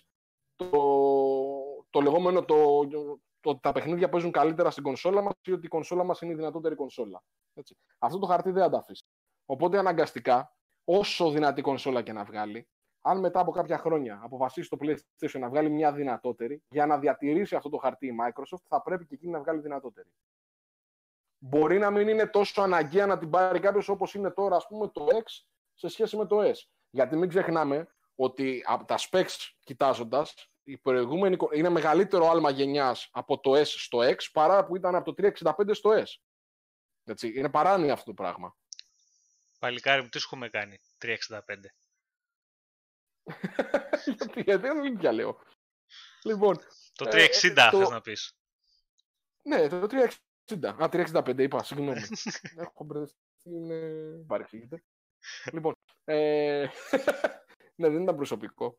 Λοιπόν, ε, το 360 σε σχέση με το S, έτσι, ήταν μικρότερη η, η κλίμακα, ας πούμε, το πόσο ανέβηκε, από ότι ανέβηκε από το S στο X. Αυτό το πράγμα δεν γίνεται. Δηλαδή, δεν, δεν μπορώ να το δεχτώ εγώ ότι έχουμε την ίδια γενιά και έχουμε μια κονσόλα πολύ δυνατότερη σε σχέση με ό,τι ήταν η προηγούμενη αρχική της που βγήκε. Οπότε, τι να συζητήσουμε τώρα, τι να λέμε. Εγώ πάντως ε, θεωρώ ότι το, αυτό που είπες στην αρχή ε, παίζει μεγάλο ρόλο πάνω ε, σε εισαγωγικά στη μάχη το ποιος θα έχει την πιο δυνατή κονσόλα. Γιατί μην ξεχνάς ότι ε, το μεγάλο προβάδισμα σε αυτή τη γενιά το πήρε η Sony με το PS4 γιατί πολύ απλά ήταν πιο δυνατή η κονσόλα της. Όχι γιατί είχε ε, άλλα πράγματα τρομερά και καταπληκτικά. Πρώτα απ' δεν είχε σοβαρά παιχνίδια για, τα, για το πρώτο 1-1,5 χρόνο η κονσόλα. Βέβαια. Ε, το πήρε γιατί πολύ απλά, γιατί, παντού, γιατί παντού έβλεπες ότι το Xbox παίζει σε 720, σε 700, σε 900 και το άλλο χτύπαγε 1080. Ε, εκεί έχασε το παιχνίδι, από εκεί ξεκίνησε βασικά. Και ξέρεις, όταν ο κόσμος γυρίσει ή σε πάρει στραβά ή σε πάρει από κάτω η όλη λίγο ιστορία, δεν το γυρνάς εύκολα. Ε, κατάφερε λίγο και... ευρώ ακριβότερα το Xbox. Ναι, ε, κατάφερε και το γύρισε. Και κατάφερε... Το δεύτερο και πόσο μάλλον. Και, και για να καταλάβετε τώρα πού πάει αυτή η ιστορία. Βγαίνει το X, το οποίο είναι υπερκονσολάρα, εντάξει. Από θέμα κατασκευής, από... όπως και να το πάρεις, είναι καταπληκτικό μηχάνημα, όπως και να το πάρεις. Ε, κατάφερε να το αντιστρέψει όλο αυτό; Όχι. Σίγουρα πολλοί περισσότερος κόσμος την αγόρασε την κονσόλα και πολλοί που είχαν και PS4, ες, πολλά παιδιά ξέρω που είχαν και PS4 και, και την έχουν αγοράσει και την έχουν στο σπίτι τους και την εκτιμάνε και ξέρουν ότι είναι πολύ καλύτερη κονσόλα σαν κατασκευή αλλά σε γενικές γραμμές δεν το έχει γυρίσει αυτό. Δηλαδή το ότι είναι η πιο δυνατή κονσόλα δεν την έσωσε. Εντάξει, δεν μπορούσε να τη σώσει. Ήταν πολύ μεγάλο το προβάδισμα υπήρχαν και τίτλοι, ήταν, ήταν διάφορες, Αυτό σου διάφοροι λέω, παράγοντες. Ότι είναι πολύ σημαντικό στην αρχή, σε αυτή τη μάχη, εισαγωγικά το ξαναλέω μάχη, ε, να έχεις το πιο δυνατό μηχάνημα. Για την πορεία της okay. Ε, κονσόλας σου. Εντάξει, γι' αυτό... Και εγώ συμφωνώ. Απλά η ένστασή μου είναι ότι δεν θα μείνει. Δηλαδή ότι ε, αυτό θα εξαρτηθεί από τον ανταγωνισμό και επειδή βλέπω ένα πολύ μεγάλο χρόνο ζωής για, για κάθε γενιά, που η τεχνολογία τόσο γρήγορα προχωράει δεν δικαιολογείται πλέον, Mm-hmm. Δεν μπορεί να κρατήσει μια κονσόλα δηλαδή. Δεν, δεν γίνεται αυτό το πράγμα. Πρόσεξε, όταν, όταν, η κονσόλα, ό, όταν η next gen κονσόλα που παρουσιάζεις, ε, θα δείχνει πράγματα τα οποία τα PC τα παίζουν ήδη. Ακριβώς. Έτσι. Δηλαδή- Αλλά ακόμα και τώρα που θα είναι ένα βήμα μπροστά από τα PC, μην περιμένεις ότι σε πέντε χρόνια δεν θα έχει ξεπεράσει την τεχνολογία. Μα τους, δεν γιατί θα- PC μα δεν καινούργια πιστεύω. έχουμε κάθε ξα- Μα εγώ δεν πιστεύω ότι θα δείξουν κάτι αυτή τη στιγμή το οποίο κάποιο καλό PC δεν θα μπορεί να το παίξει. Εννοείται ότι θα είναι, εγώ πιστεύω θα είναι και υποδιέστερα ακόμα. Κοίτα, δεν ξέρουμε ακόμα καθόλου για τις κάρτες γραφικών που θα χρησιμοποιήσουν. Ξέρουμε για την CPU. Εντάξει, οκ, είναι, είναι Ξέρουμε πολύ ότι είναι άδεια μπροστά. αρχιτεκτονική. Ακριβώς. Ξέρουμε. Αυτό Το οποίο όμω. Είναι άδεια αρχιτεκτονικής. Εντάξει, είναι Είναι σύγχρονος, άδεια αλλά πάλι με ένα αρχιτεκτονική. PC τούμπανο δεν, δεν θα συγκρίνονται. Δεν Δεν ξέρουμε, πιστεύω. παιδιά, όμως, Δεν ξέρω. δεν ξέρουμε τι παίζει με το Ray Tracing της AMD, έτσι. Ούτε αυτό το ξέρω. Έχει ναι. δικιά της παρουσίαση Οπότε, προς το ο- τέλος της E3 AMD. Εκεί θα νομίζω Ναι. θα δούμε και το Ray Tracing. Ναι, απλά θέλω να πω, δεν, μπο, Πολύ δεν μπορούμε να σωστή το συγκρίνουμε αυτή τη στιγμή με το PC, γιατί δεν ξέρουμε τι συμβαίνει με το Ray Tracing και την Όχι, AMD. όχι. Αυτή τη στιγμή μιλάμε καθαρά για το, ξέρεις, για το βασικό κομμάτι που μιλάνε όλοι όταν παρουσιάζουν μια κονσόλα. Δεν μιλάμε για τις λεπτομέρειες που λέει ε, 4K 60 FPS. Το οποίο θέλουν στις, στην επόμενη γενιά να είναι η βάση. Δηλαδή να είναι το minimum το 4K 60 FPS.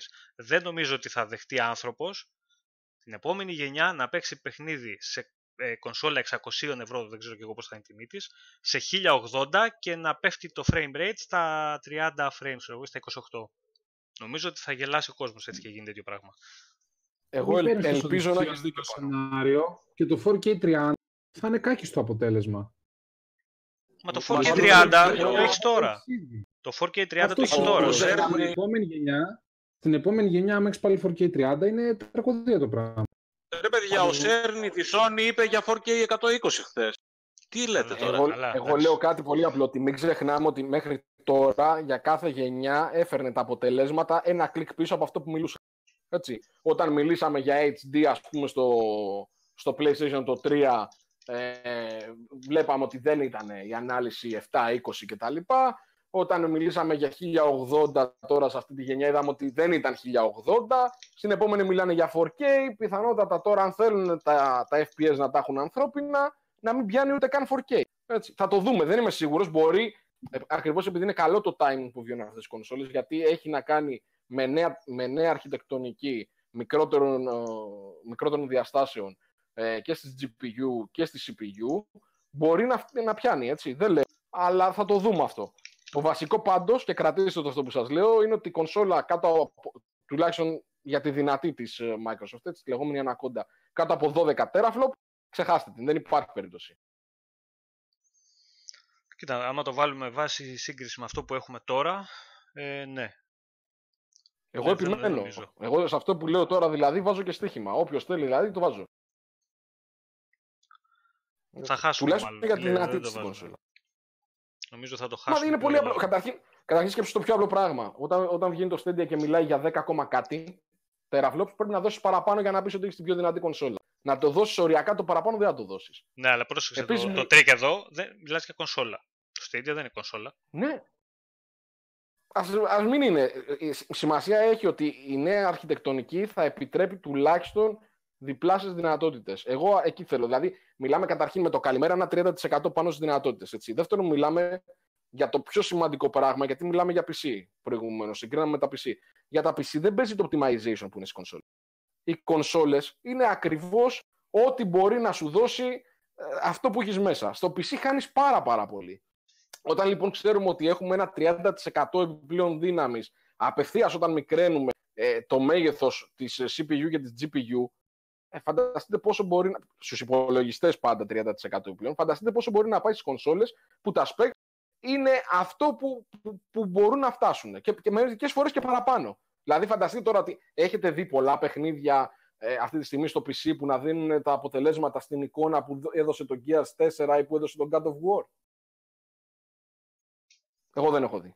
Καλά, ναι, δε- δε- δεν είναι και εύκολο. Ή ακόμα και το Forza το, το Horizon, παιδιά, που ακόμα και στις κονσόλες και με το, στο X και στο PC ε, είναι αριστούργημα. Δηλαδή, όπου και να το δεις, ε, βασικά δεν καταλαβαίνεις διαφορές μεγάλες. Πρέπει να τα δεις δίπλα-δίπλα και πολύ προσεκτικά για να καταλάβεις διαφορές.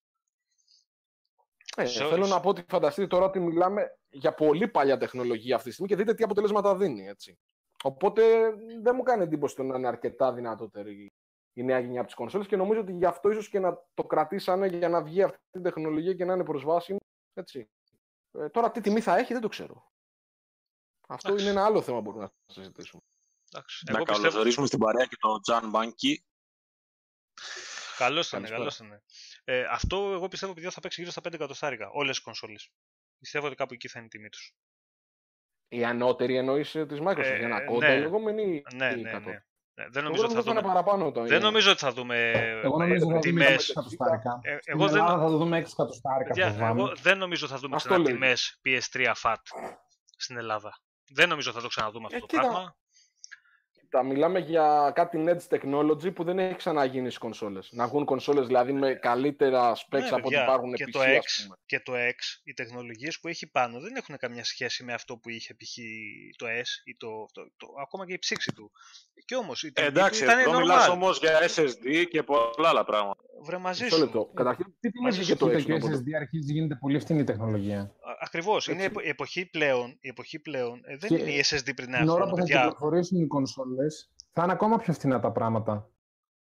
Ε, παιδιά, πιθανότατα, αλλά το θέμα είναι ότι. Δύο χρόνια, παιδιά, όλη αυτή η τεχνολογία γίνεται είναι... πιο φθηνή για τον καταναλωτή. Φαντάσου πόσο πιο φθηνή γίνεται στη χοντρική. Και αυτό, και αυτό που λέει ο Ντονίου, δηλαδή, όποιος μπορεί να το κρατήσει στα 500 ναι, ευρώ, είναι, πολύ, είναι πολύ αποδεκτή τιμή. Δηλαδή, στα, στα πλαίσια, σε αυτά που έχουμε μάθει τόσα χρόνια από κονσόλες. Το 600 αρχίζει και ξεφεύγει μετά και δεν ξέρω ποιος θα, θα διακινδυνεύσει να πάει σε αυτό τώρα το, το, σε αυτή την τιμή. Μα ούτως ή άλλως ούτως ή άλλως οι κονσόλες πάντα βγαίνουν με κόστος. Ε, δηλαδή μπαίνει μέσα η εταιρεία. Τώρα yeah, θα μπουν. Ε, άλλο να μπουν όμως ένα εκατοστάρικο μέσα και άλλο να μπουν δύο-τρία εκατοστάρικα μέσα. Αυτό δεν ξέρουμε. Αυτό είναι σωστό. Σε αυτή τη γενιά πάντως εγώ δεν πιστεύω ότι μπήκαν μέσα. Πιστεύω ότι βγάζουν και ένα πολύ μικρό κέρδος. Και στις εκτόσεις πάλι τιμή κόστους το πουλάνε σίγουρα. Μα αυτή τη στιγμή βγάζουν είναι... σίγουρα, ρε, γιατί όσο, περνά, ναι. όσο περνάει ο χρόνος... Ε, Όπα, ναι. όπα, Αυτό που λέει ο Ντονέος, τα 500 ευρώ αποτελούν το ψυχολογικό όριο του καταναλωτή όσον αφορά το θέμα της κονσόλης. Αλλά παιδιά, μην ξεχνάτε ότι ξαφνικά είδαν και κινητά να πουλούνται στο χιλιάρικο. Θα μου πεις τώρα τι συγκρίνεις. Όχι, αλλά ο καταναλωτής θα κάνει και αυτά τα πράγματα. Όχι, ναι. φίλε, το συγκρίνεις. Ναι. Πρό, πρόσεξε. Ναι, δεν μπορεί να συγκρίνεις κονσόλα με κινητό. Άλλη χρήση. Όχι, πρόσεξε να δεις. Ε, το κινητό μπορεί να βγει στο χιλιάρικο. Αλλά ένα μικρό ποσοστό πάει και το αγοράζει και ένα πολύ μεγάλο ποσοστό το κοροϊδεύει. Δεν θες να είσαι. Ναι, συμφωνώ. Ε, δεν θες να έχεις το ποσοστό το μεγαλύτερο απέναντί σου και να κοροϊδεύει την τιμή που έχεις κυκλοφορήσει το προϊόν σου. Δηλαδή θα, θα παίξουν πολλά. Εγώ πιστεύω ότι θα είναι όλοι. Ναι, Μιχάλη, λογικά, OK okay είναι. Ε, απλά πέσατε ένας πάνω στον άλλον και έχει ένα μπάχαλο. Ε, εγώ πιστεύω ότι θα είναι στα 5 εκατοστάρικα, θα παίξουν κοντά, πολύ κοντά στην τιμή και οι δύο. Και η Sony και η Microsoft. Κάπου εκεί θα είναι. Δεν νομίζω θα ξεφύγουμε και θα πάμε στα 6 εκατοστάρικα και βάλε κτλ. Δηλαδή, τουλάχιστον για μένα θα, θα μου κακοφανεί να σου πω την αλήθεια. Άσχετο με το αν αξίζουν τα χρήματα που θα δώσεις και αυτό που θα αγοράσεις. Ε, θα μου κακοφανεί πολύ να πάω να δώσω, ξέρεις, θα είναι η πρώτη φορά που θα δώσω 600 ευρώ για να αγοράσω μια κονσόλα. Ναι, πάντως μην ε, ξεχνάμε ότι σε ένα χρόνο η τιμή θα έχει πέσει, ό,τι και να είναι. Βρε, ε, υπάρχει ένα πολύ μεγάλο ποσοστό χρηστών που δεν θα πάνε να το αγοράσει day one, αλλά θα περιμένει να πέσει πρώτη τιμή του. Θα βγάλεις μια κονσόλα 500 ευρώ με αυτά τα specs. Μισό λεπτό μιλάω, Βασίλη. Κάτσε γιατί δεν είμαι πάνω στον άλλον. Όχι, όχι, παρακαλώ. Ε, το θέμα είναι ότι αν βγάλεις μια κονσόλα στα 500 ευρώ και σε βάζει μέσα 2 εκατοστάρικα, Παράδειγμα λέω τώρα, έτσι. Και ξέρεις ότι σε ένα χρόνο πρέπει να ρίξεις λίγο την τιμή για να δελεάσει τον κόσμο να πάει να την πάρει. Γιατί αυτό γίνεται και έτσι, έτσι, έτσι λειτουργεί η αγορά. Πώς θα το κάνουμε τώρα. Ο καθένας υπάρχουν οι τρελοί που θα πάνε να το πάρουν την πρώτη μέρα, μπορεί και εγώ μέσα σε αυτούς. Υπάρχουν κάποιοι που θα σου πούνε ότι θα περιμένω μια περίοδο εκτόσεων, μια προσφορά, κάτι ή να μου δώσει κάτι παραπάνω στην ίδια τιμή για να το πάρω. Έτσι. Για φανταστείτε μια εταιρεία που μπαίνει μέσα δύο εκατοστάρικα στην αρχή τιμή να πρέπει μέσα σε ένα χρόνο που έχει είπαμε κάτι έτσι technology, έτσι. Δεν είναι τώρα. Είναι τελευταία λέξη τεχνολογίας. Λοιπόν, να πρέπει μέσα σε ένα χρόνο να ρίξει και την τιμή. Όχι ότι δεν θα πέσει κάποιο ποσοστό η τιμή, θα πέσει, αλλά όχι τόσο μεγάλο ώστε να μπορεί να κάνει αυτό το, το, το ποσοστό έκπτωσης που θέλει. Σωστό, ναι. Ε, θα πρέπει να έχει περιθώρια ακόμα και στη μείωση τιμής για να μην καταστραφεί. Δεν μπορεί να το πουλάει μισό τιμής την κονσόλα, δηλαδή να χάνει το 50% από το, τα λεφτά που δίνει για την κατασκευή της. Γι' αυτό εγώ λέω 6 εκατοστάρια και όχι 5. Και πάλι πολλά μου φαίνονται ρε φίλε, δεν μου κάθεται καλά το 600, δεν ξέρω γιατί. Μπορεί να είναι πολλά. Με αγχώσατε τώρα, είχα υπολογίσει γύρω στα 500 τώρα στο μυαλό μου και μου βάλετε 600 και άστα να πάνε. και, και δεν βγαίνει από τα... Δεν μου βγαίνει. Δεν, δεν προλαβαίνω 100 ευρώ, ρε φίλε, σε ένα χρόνο. Να τα βάλω στην άκρη. Δεν, δεν βγαίνουν. Να, ο Κόγιας, το 5,99. Ε, μάλιστα. Πέντε. Ο Φίλε, Κόλλιας σωστά. είπε ένα που μπορούμε να συμφωνήσουμε όλοι, πιστεύω. Μαλάκα, έδωσε, έδωσε λύση. Έδωσε 5,99. Καλέ, εντάξει. Μα- μα Τι σου είναι το μυαλό, φίλε, πόσο πιο ωραίο ακούγεται όμως το 5,99 από τα, από τα 600 είδες. Εντάξει, και- σε γι' αυτό Μιχάλη με αυτό. Ε, γι' γι' αυτό και δεν θα, είμαστε, ποτέ- δεν θα είναι ποτέ στρογγυλή τιμή. Ε, δηλαδή, ναι, 600 ναι. δεν σου πει ποτέ κανείς. Εσύ πάνω κομπλέ. Ναι, τώρα μου κάνει, βέβαια. 5,99. Ο Γιαλαμάς είναι ο υπεύθυνος οικονομικών της ομάδας μας, να ξέρετε. βέβαια, ναι. Η τεχνολογία εχμής Είναι, είναι όταν... Μαρκετίστας. Και, και το τα να μία μειώσει και ταυτόχρονα. το κόστος παραγωγής για τις ίδιες εταιρείες. Τι είπες, Βασίλη; Λέω απλά και όλη αυτή η τεχνολογία εχμής που προσφέρουν όσον αφορά την αρχιτεκτονική του hardware αποσκοπεί στο να καταφέρει η εταιρεία να μειώσει και το κόστος παραγωγής για την ίδια. Μμ. Εντάξει. Εκεί... Και πιο πολύ σου πουλάνε την τεχνογνωσία παρά το κόστος κατασκευής. Τεχνογνωσία πουλάνε εκεί πέρα στις κονσόλες. Και Αυτά τεχνολογία. είναι πολλά, μαζί. είναι πολλά, είναι πολλά. Δεν είναι μόνο αυτό που Είναι βλέπουμε πολλά και, τα και, 5,9. και, το, Οπότε- και το κομμάτι που θα πάρουμε στα χέρια μας. Είναι και όλα αυτά που έχουν γίνει πριν φτάσει στην κατασκευή της κονσόλας. Πριν. Και έρχεται ο Mike Math με το σχόλιο του από κάτω και σου διαλύει τα όνειρα για αποταμίευση, ρε πάνω. 5,99 συν το ΦΠΑ στην Ελλάδα, 629. Εντάξει, τώρα εσείς με Μην έχετε το σκίσει ξέραμε. σήμερα. Με Τι το 629. ΦΠΑ είναι το 5,99. εντάξει. Πωλείτε Όχι, δεν είναι θέμα Xbox, ΦΠΑ, είναι το Xbox, καπέλο που βάζουν. πωλείτε Xbox One X και δύο Xbox One S σε προνομιακή τιμή, παιδιά. Όποιος ενδιαφέρεται. Από τώρα θα αρχίσω να κάνω. Καλά, μην ξεχνάτε με το Switch τι έγινε, έτσι, που το πουλήσανε σε όλο τον κόσμο, σε όλο τον κόσμο. Το πουλήσαν Αμερική 250 δολάρια, δηλαδή 230 ευρώ και στην Ελλάδα ήρθε αρχική τιμή 300. Ναι, ναι, ναι, ναι. Το οποίο δεν είναι 70 ευρώ, 340. είναι, είναι κοντά 30% πάνω αύξηση της τιμής του, έτσι. Θα δούμε. Λοιπόν, παιδιά, πείτε λίγο έτσι, πάμε να, συ- παρακάτω. ό- ό,τι θέλετε να συζητήσουμε. Μιχάλη, έχουμε κάτι άλλο να πούμε; Γιατί Ο- ο- Εμένα Όχι, με να μας πιέζει πείτε τα λίγο παιδιά χρόνος. έτσι. Ωραία. ναι, Εμένα με πιέζει λίγο ο χρόνος, γιατί έχω μια υποχρέωση. Όλους μας Ε, πιέζει ο Μπορείτε να χρόνος. συνεχίσετε Βασικά- και χωρίς εμένα. εγώ δεν- Βασικά, ξέρεις τι απλά- γίνεται. Νομίζω ότι τα έχουμε καλύψει όλα τα θεματάκια. Και- Α, και είπαμε. μπορούν να, απο- μπορούμε- μπορούμε να αποδεσμεύσουμε τον πάνω και αν θέλουν τα παιδιά κάτι Ακριβώς. να ρωτήσουν, να το συζητήσουμε. Ε, βέβαια, να ναι, ναι. είμαστε και άνετοι. Και καλησπέρα στον Αντρέα που μόλις μπήκε. Γεια σου, Ανδρέα. Γεια σου, Αντρέα. Το Λοιπόν, Halo εγώ σας πότε θα χαιρετώ. βγει; Γεια σου, Πάνο. Καλή Θα τα συνέχεια πούμε. σε όλους. Ευχαριστούμε πάρα πολύ και θα μιλήσουμε. Θα είμαστε σε Γεια επαφή σου και για πάνω, την καλή E3. συνέχεια. Άντε καλό Μιλάμε βράδυ. πάνω. Ευχαριστώ. Λοιπόν, ε, Αντρέα, Halo πότε θα βγει, ε; Έλα μου, ντε. Πότε θα βγει το Halo. Λογικά 20-21.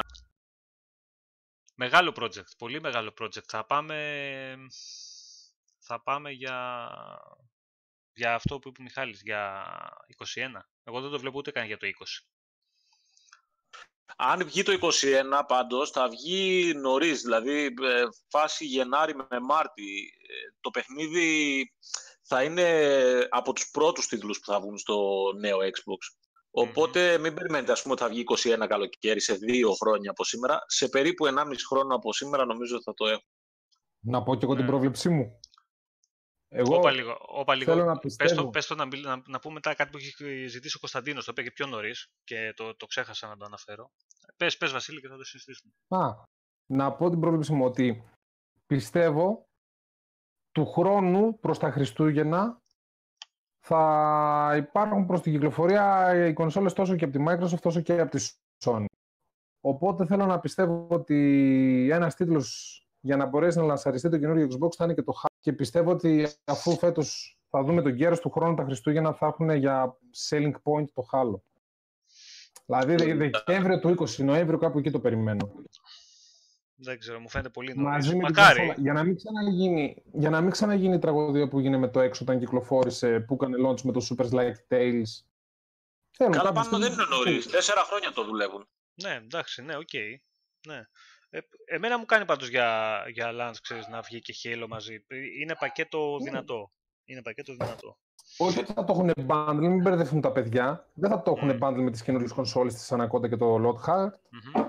Απλά θα το πουλάνε ξεχωριστά. Σε bundle μπορεί να το δούμε με κανένα X, γιατί θα είναι cross-gen από, από όσο ξέρουμε και με, αυ- σε σχέση με αυτά που λέγαμε πριν. Θα δούμε. Αλλά Εγώ δεν πιστεύω ότι... ότι. κακό για Δεκέμβριο-Νοέμβριο του 20. Και μην ξεχνάμε ότι τα Χριστούγεννα είναι η περίοδος που υπάρχει μεγαλύτερη κατανάλωση σε αυτά του είδου τα προϊόντα. Ισχύει. Αλλά θα δούμε. Εγώ νομίζω ότι θα πάμε ενδεχομένως για launch ε, Halo και Forza Motorsport 8, ας πούμε, σαν πρώτους τίτλους. Ε, Έτσι. Αυτό πιστεύω και εγώ, Μιχάλη. τώρα, σε αυτό που λέει ο Κώστας να απαντήσουμε, Μμμ. ξέρουμε σίγουρα για δύο παιχνίδια από το, αυτό το παιχνιδάκι με τα email που βγάζουν πάλι, ε, όπως κάνουν πάντα αυτοί στο Game Pass. Ε, λογικά θα δούμε παραπάνω από δύο. Ναι. Ο- Εγώ πιστεύω ότι, νομίζω ότι αν θυμάμαι καλά, Μιχάλη έγραφε ότι σίγουρα θα μπουν κάποια παιχνίδια, αλλά σ- τα δύο που θα μπουν σίγουρα είναι αυτά. Και έλεγε τους τίτλους. Ε, εγώ νομίζω ότι θα μπουν παραπάνω από 4-5 παιχνίδια. Αν μπήκανε πριν την E3 8, τέλος Μαΐου Πάνω δηλαδή, από μέχρι, πήγες, για ξαναπες το μια. αν τέλος Κόπηκες, Μαΐου ξαναπες το. Αν τέλος Μαΐου με, με αρχές Ιουνίου προσθέθηκαν 8 τίτλοι, ε, νομίζω ότι θα δούμε κάτι εισάξιο με αυτό που είδαμε στην Exo. Πόσο είχαν ε, ανακοινωθεί τότε, 17, 18? Δεν ξέρω Ναι, αν θα αλλά φτάσουμε δε- σε αυτό το πρόσεξε να νούμερο, δεις. αλλά νομίζω ότι 10 παιχνίδια θα μπουν. Γιατί θα μπουν και έχουμε να ανακοινώσουμε και τη... τον ερχομό της υπηρεσίας στα PC. Δεν είναι μόνο του... της Πε, κονσόλας. περίμενε, περίμενε, περίμενε, περίμενε. Το θέμα είναι ότι δεν θα πούν μπαίνουν τώρα. Όπως και Όχι. στην Exo θα πούν μπαίνουν, ναι, ας ναι. πούμε, στου σε επόμενους βάθος τρεις χρόνου. μήνες. Ναι, ναι, σε βάθος χρόνου. Ναι, σωστά. Όχι άμεσα. Καλά, δεν νομίζω ότι πεθαίνει και κανείς παιδιά να μπουν άμεσα 15 παιχνίδια αυτή τη στιγμή στο Pass, γιατί ήμαρτον. Ήμαρτον. Ανοίγουμε πέ- την κονσόλα, την κοιτάμε ένα τέταρτο και την κλείνουμε. Δεν ξέρουμε τι να παίξουμε. Εγώ το έχω πάθει αυτό τώρα, γι' αυτό το λέω. Έχω ανοίξει την κονσόλα, προσπαθώ, ψάχνω, ψάχνω, ψάχνω τι να παίξω. Έχω περάσει από 25-30 παιχνιδάρες και στο τέλος δεν έχω παίξει. Έχω φάει μισή ώρα να ψάχνω και την έκλεισα. Welcome to Δηλαδή- my world. δηλαδή, εντάξει, οκ, καλό, καλές οι προσθήκες. Ε, καταλαβαίνω ότι υπάρχουν ε, άτομα που περιμένουν ε, καλά παιχνίδια, μεγάλα παιχνίδια να μπουν, που υπάρχουν ήδη βασικά. Αλλά εγώ με, με δύο-τρεις προσθήκες το, το μήνα είμαι, είμαι πολύ ικανοποιημένος. Καλές προσθήκες το μήνα. Που δεν θα είναι τρεις, γιατί όσο πάνε αυτοί, πάνε αυτοί βάζουν 10 παιχνίδια κάθε μήνα. Αλλά δεν ξέρω. Πάντως δεν ξέρω. έχουμε. Είναι, είναι- είναι η πρώτη φορά που δεν έχουμε ιδέα, πραγματικά ιδέα, τι μπορεί να μπει από παιχνίδια στο Game Pass. Ναι, ναι, ναι. Εκτός από αυτή την υποψία που υπάρχει ότι μπορεί να μπει το Mortal Kombat 11. Μμ. Από το email πάλι Ε, το συγκεκριμένο. Ναι. Πάλι ήταν κάτι που έγραψε ο Ντίνος νομίζω στο group, το, το έχει γράψει και ο Κώστας νομίζω. Ε, δεν, ε, πραγματικά δεν νομίζω ότι μπορούμε να προβλέψουμε ε, αν θα είναι 2, 5, 10%. Ε, Αντρέα, καινούργια IP το Bleeding Edge που διέρευσε από την Ninja Theory, θα είναι νέο IP. Ε, από τα υπόλοιπα δεν νομίζω Ε, ότι προλαβαίνουν Οι φήμες, σε ένα οι χρόνο να φήμες, φτιάξουν. οι φήμες καινούργιο. λένε ότι θα δούμε τρία νέα IP. Στην, ε, στην E3, στην E3, ναι. Ότι θα παρουσιαστούν τρία Όχι καινούργια IP. απαραίτητα από νέα στούντιο. Ε, όχι. Α, από Να τα πω νέα εγώ στούντιο λίγο έγραψε ο για το Ανδρέας. προηγούμενο Ναι. θέμα. Ναι, ναι. Να πω εγώ λίγο για το προηγούμενο θέμα του Game Pass. Πάντως, παιδιά, αν πούνε έστω δύο δυνατούς τίτλους available now, π.χ. όρι. Μακάρι για μένα. Εντάξει, πιστεύω θα πέσουν λίγο τα τσιμέντα. Να σου βάλουν δύο τίτλους κατά τη μέρα παρουσίασης στη C3 στο Game Pass. Κλείνω την παρέθεση και συγγνώμη. Πέρυσι νομίζω πάντως ότι είχαν βάλει το, ε, πώς το λένε, το Fallout 4 και το Division ε, εκείνη τη μέρα. Μμμ. Ναι, ναι, ναι. Επίσης, επίσης κάτι άλλο που δεν συζητήσαμε και καλό θα ήταν να γράψετε κι εσείς πώς το βλέπετε. Δεν ξέρουμε αν θα έχουμε νέες εξαγορές. Φημολογείται εδώ και καιρό και δεν ξέρουμε τι γίνεται. Δεν υπάρχει καμία διαρροή, καμία πληροφορία τον τελευταίο μήνα. Θα θέλατε κάποιο στούντιο συγκεκριμένο να εξαγοράσετε;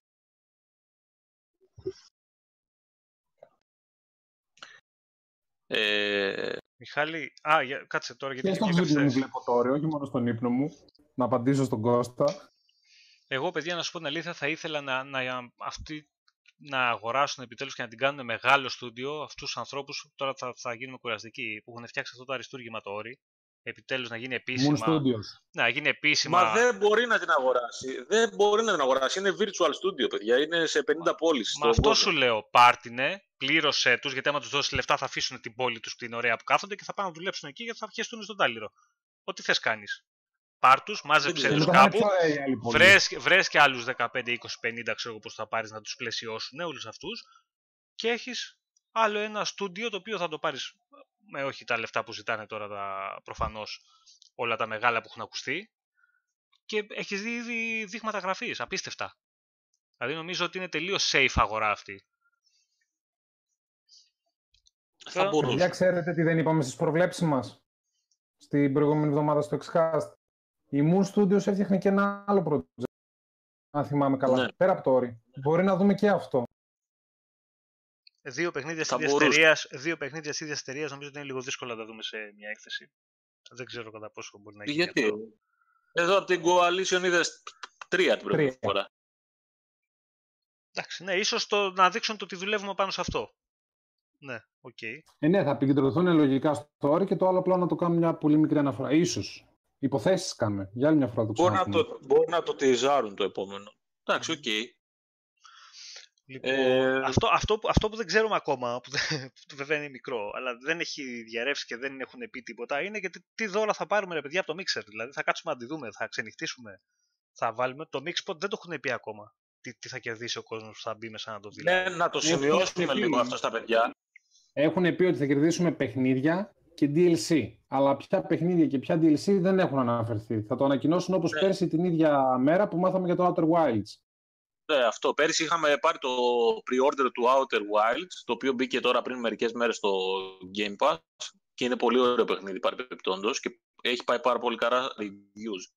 Ε, οπότε, παιδιά, να το δείτε από το Mixer για να πάρετε και το δωρεάν παιχνιδάκι. Να το δείτε όπου θέλετε και να έχετε ανοιχτό και το Mixer Ναι, με το απλά account σας Ακόμα και από το κινητό για να σας, πάρετε το παιχνίδι. Ναι, ναι, ακόμα και από το κινητό σας, παιδιά. Ανοίξτε, βάλτε το λογαριασμό σας Microsoft και αφήστε το εκεί να παίζει και δείτε το στην τηλεόραση. Ε, ή στο YouTube όπου θέλετε, απλά για να πάρετε και το, και το δώρο. Γιατί δεν, νομίζω ότι πέρσι το είχαν πάρει όλοι το, το Outer Wilds. Όχι, ο- Όλοι Ε, το πήραν. Όσοι το πάνω- είδαν από το Mixer, πάντα- ζωντανά το πήραν όλοι. πάνω πάντα στην E3, όποιο παιχνίδι δίνουν το παίρνουν όλοι. Μμμ. Νομίζω είχαν πει το πρώτο εκατομμύριο που θα συνδεθεί, κάτι τέτοιο. Αλλά στην ουσία το πήραν όλοι. Ναι, ναι, ναι. Crytek. Απλά να Andreas. κάνουμε μια διευκρίνηση, παιδιά, σημαντική. Ε, επίσης, όσοι το δουν από το Mixer, θα είναι το μόνο που θα το στριμάρει live σε 4K. Ναι, Στο YouTube ισχύει. για να το δουν σε 4K το βίντεο θα πρέπει να φορτώσει κανονικά και να το δουν την επόμενη μέρα. Ναι, Το ναι. YouTube δεν προλαβαίνει να το στριμάρει 4K. Αυτή Ε, τη εντάξει. διευκρίνηση να Τώρα, κάνουμε. τώρα αν λίγο. θα τη δείτε την παρουσία σε 4K. Στα παιχνίδια να σε- κοιτάξουν, να πάρουν και τα DLC, ό,τι και αν είναι. Ο Τζάμπας είναι τρομένο. Ναι, ναι. Αυτό που είπε ο Ε, Ανδρέας. α- Υπή... Ανδρέα, υπήρχαν φήμες γι' αυτό α, πριν κάνα δύο εβδομάδες είχαν βγει τόσο πολύ σχετικά και με το Rise το 2 ότι μπορεί να δούμε, είχαν βγει κάποια εντάξει, fake βιντεάκια και στην ουσία cutscenes ήταν από το, από το 1 ε, αλλά δεν νομίζω ότι υπάρχει κάτι τέτοιο. Μακάρι να υπήρχε, αλλά δεν νομίζω ότι θα, θα γίνει. Αν την αγοράσει, θα την αγοράσει λόγω Cry Engine για να τη χρησιμοποιήσει γενικότερα. Ε, γιατί έχει δείξει καλά δείγματα γραφής και με το... Ε, και γενικότερα ότι θα είναι πάρα πολύ γενιά ε, στα tech demos που έχουν δείξει. Ε, με το ray Μάλιστα. tracing και τα λοιπά. Ε, αυτά. Λοιπόν, παιδιά, πάμε για δύο ώρες. Δεν νομίζω ότι έχουμε να πούμε κάτι άλλο. Τώρα όσο το τραβάμε θα κουραστούμε κι εμείς, θα κουραστείτε κι εσείς και δεν έχει και νόημα. Νομίζω ότι τα καλύψαμε όλα δύο ώρες μέσα το τι θέλουμε να δούμε, τι μπορεί να δούμε και το τι είναι πιθανό να δούμε. Ε, μετά την ηθή έτσι κι αλλιώς πάλι εδώ θα είμαστε. Θα μπούμε να τα πούμε εδώ, να τα σχολιάσουμε μαζί, να πανηγυρίσουμε, συσταγωγικά να τους κράξουμε αν χρειαστεί και, και τα λοιπά και τα λοιπά. Πάμε γιατί είναι 10 η ώρα να βγούμε να πιούμε και μια μπυρίτσα. Νομίζω ότι είναι κατάλληλη ώρα. Εντάξει, Λοιπόν. θα δούμε. Τις επόμενες μέρες θα τα πούμε. Θα δούμε και τις υπόλοιπες παρουσιάσεις, όχι μόνο του του Xbox. Ναι, ναι, Αύριο ναι. είναι και η EA. Ναι, ναι, ναι. Έχει EA, έχουμε, έχουμε διάφορα να δούμε. Έχουμε τις επόμενες μέρες έχουν, έχει, Και έχει φέτος θα έχει ενδιαφέρον. ενδιαφέρον και το PC Gaming Show. Γιατί ε, στο PC Gaming Show χορηγία έχει η Epic και αναφέρει ότι θα δείξει και δικά της πολλά αποκλειστικά παιχνίδια για το store της. Μμμ. Δηλαδή και το PC Gaming Show αξίζει να κάτσουν να δουν τα παιδιά. Εντάξει, και γενικά θα δείξει περισσότερα φέτος γιατί είναι πολλά τα third party παιδιά που κάπου πρέπει να τα δεις και αυτά. Δεν, δεν μπορεί να τα φορτωθούν όλα στο Xbox στην παρουσίασή της και να τα δεις εκεί. Θα δείξει κάποια και η EA, θα δείξει Ναι. κάποια και το, στο PC το show. Ε, Θα μοιραστούν λίγο γιατί. Καλά, Κάπου ήδη πρέπει- βλέπουμε, παιδιά, κάθε, κάθε μέρα. Ναι, κάθε ναι. μέρα βλέπουμε... Γίνεται χαμό. Ωραία. Λοιπόν, παιδιά, καλό βράδυ από εμάς. Θα τα πούμε τώρα πάλι σύντομα. Λογικά θα δούμε τώρα Κυριακή πρωί. Κάποια στιγμή, αν μπορούμε να γράψουμε, προλάβουμε να γράψουμε άλλο Xcast, θα, θα το βγάλουμε. Διαφορετικά, μετά την ε, E3, εδώ θα είμαστε με live να τα ξαναπούμε. Ε, από μένα, καλό βράδυ και θα τα πούμε σύντομα. Καλό βράδυ, παιδιά, και ευχαριστούμε που μπήκατε να μας ακούσετε. Αλλά εννοείται, αυτό δεν χρειάζεται να το πούμε. Καλό βράδυ. Καλό βράδυ, παιδιά, και από μένα. Ευχαριστούμε πάρα πολύ για τη στήριξή σας σε αυτή την καινούργια αρχή και εύχομαι καλή ηθρή σε όλους. Γεια χαρά.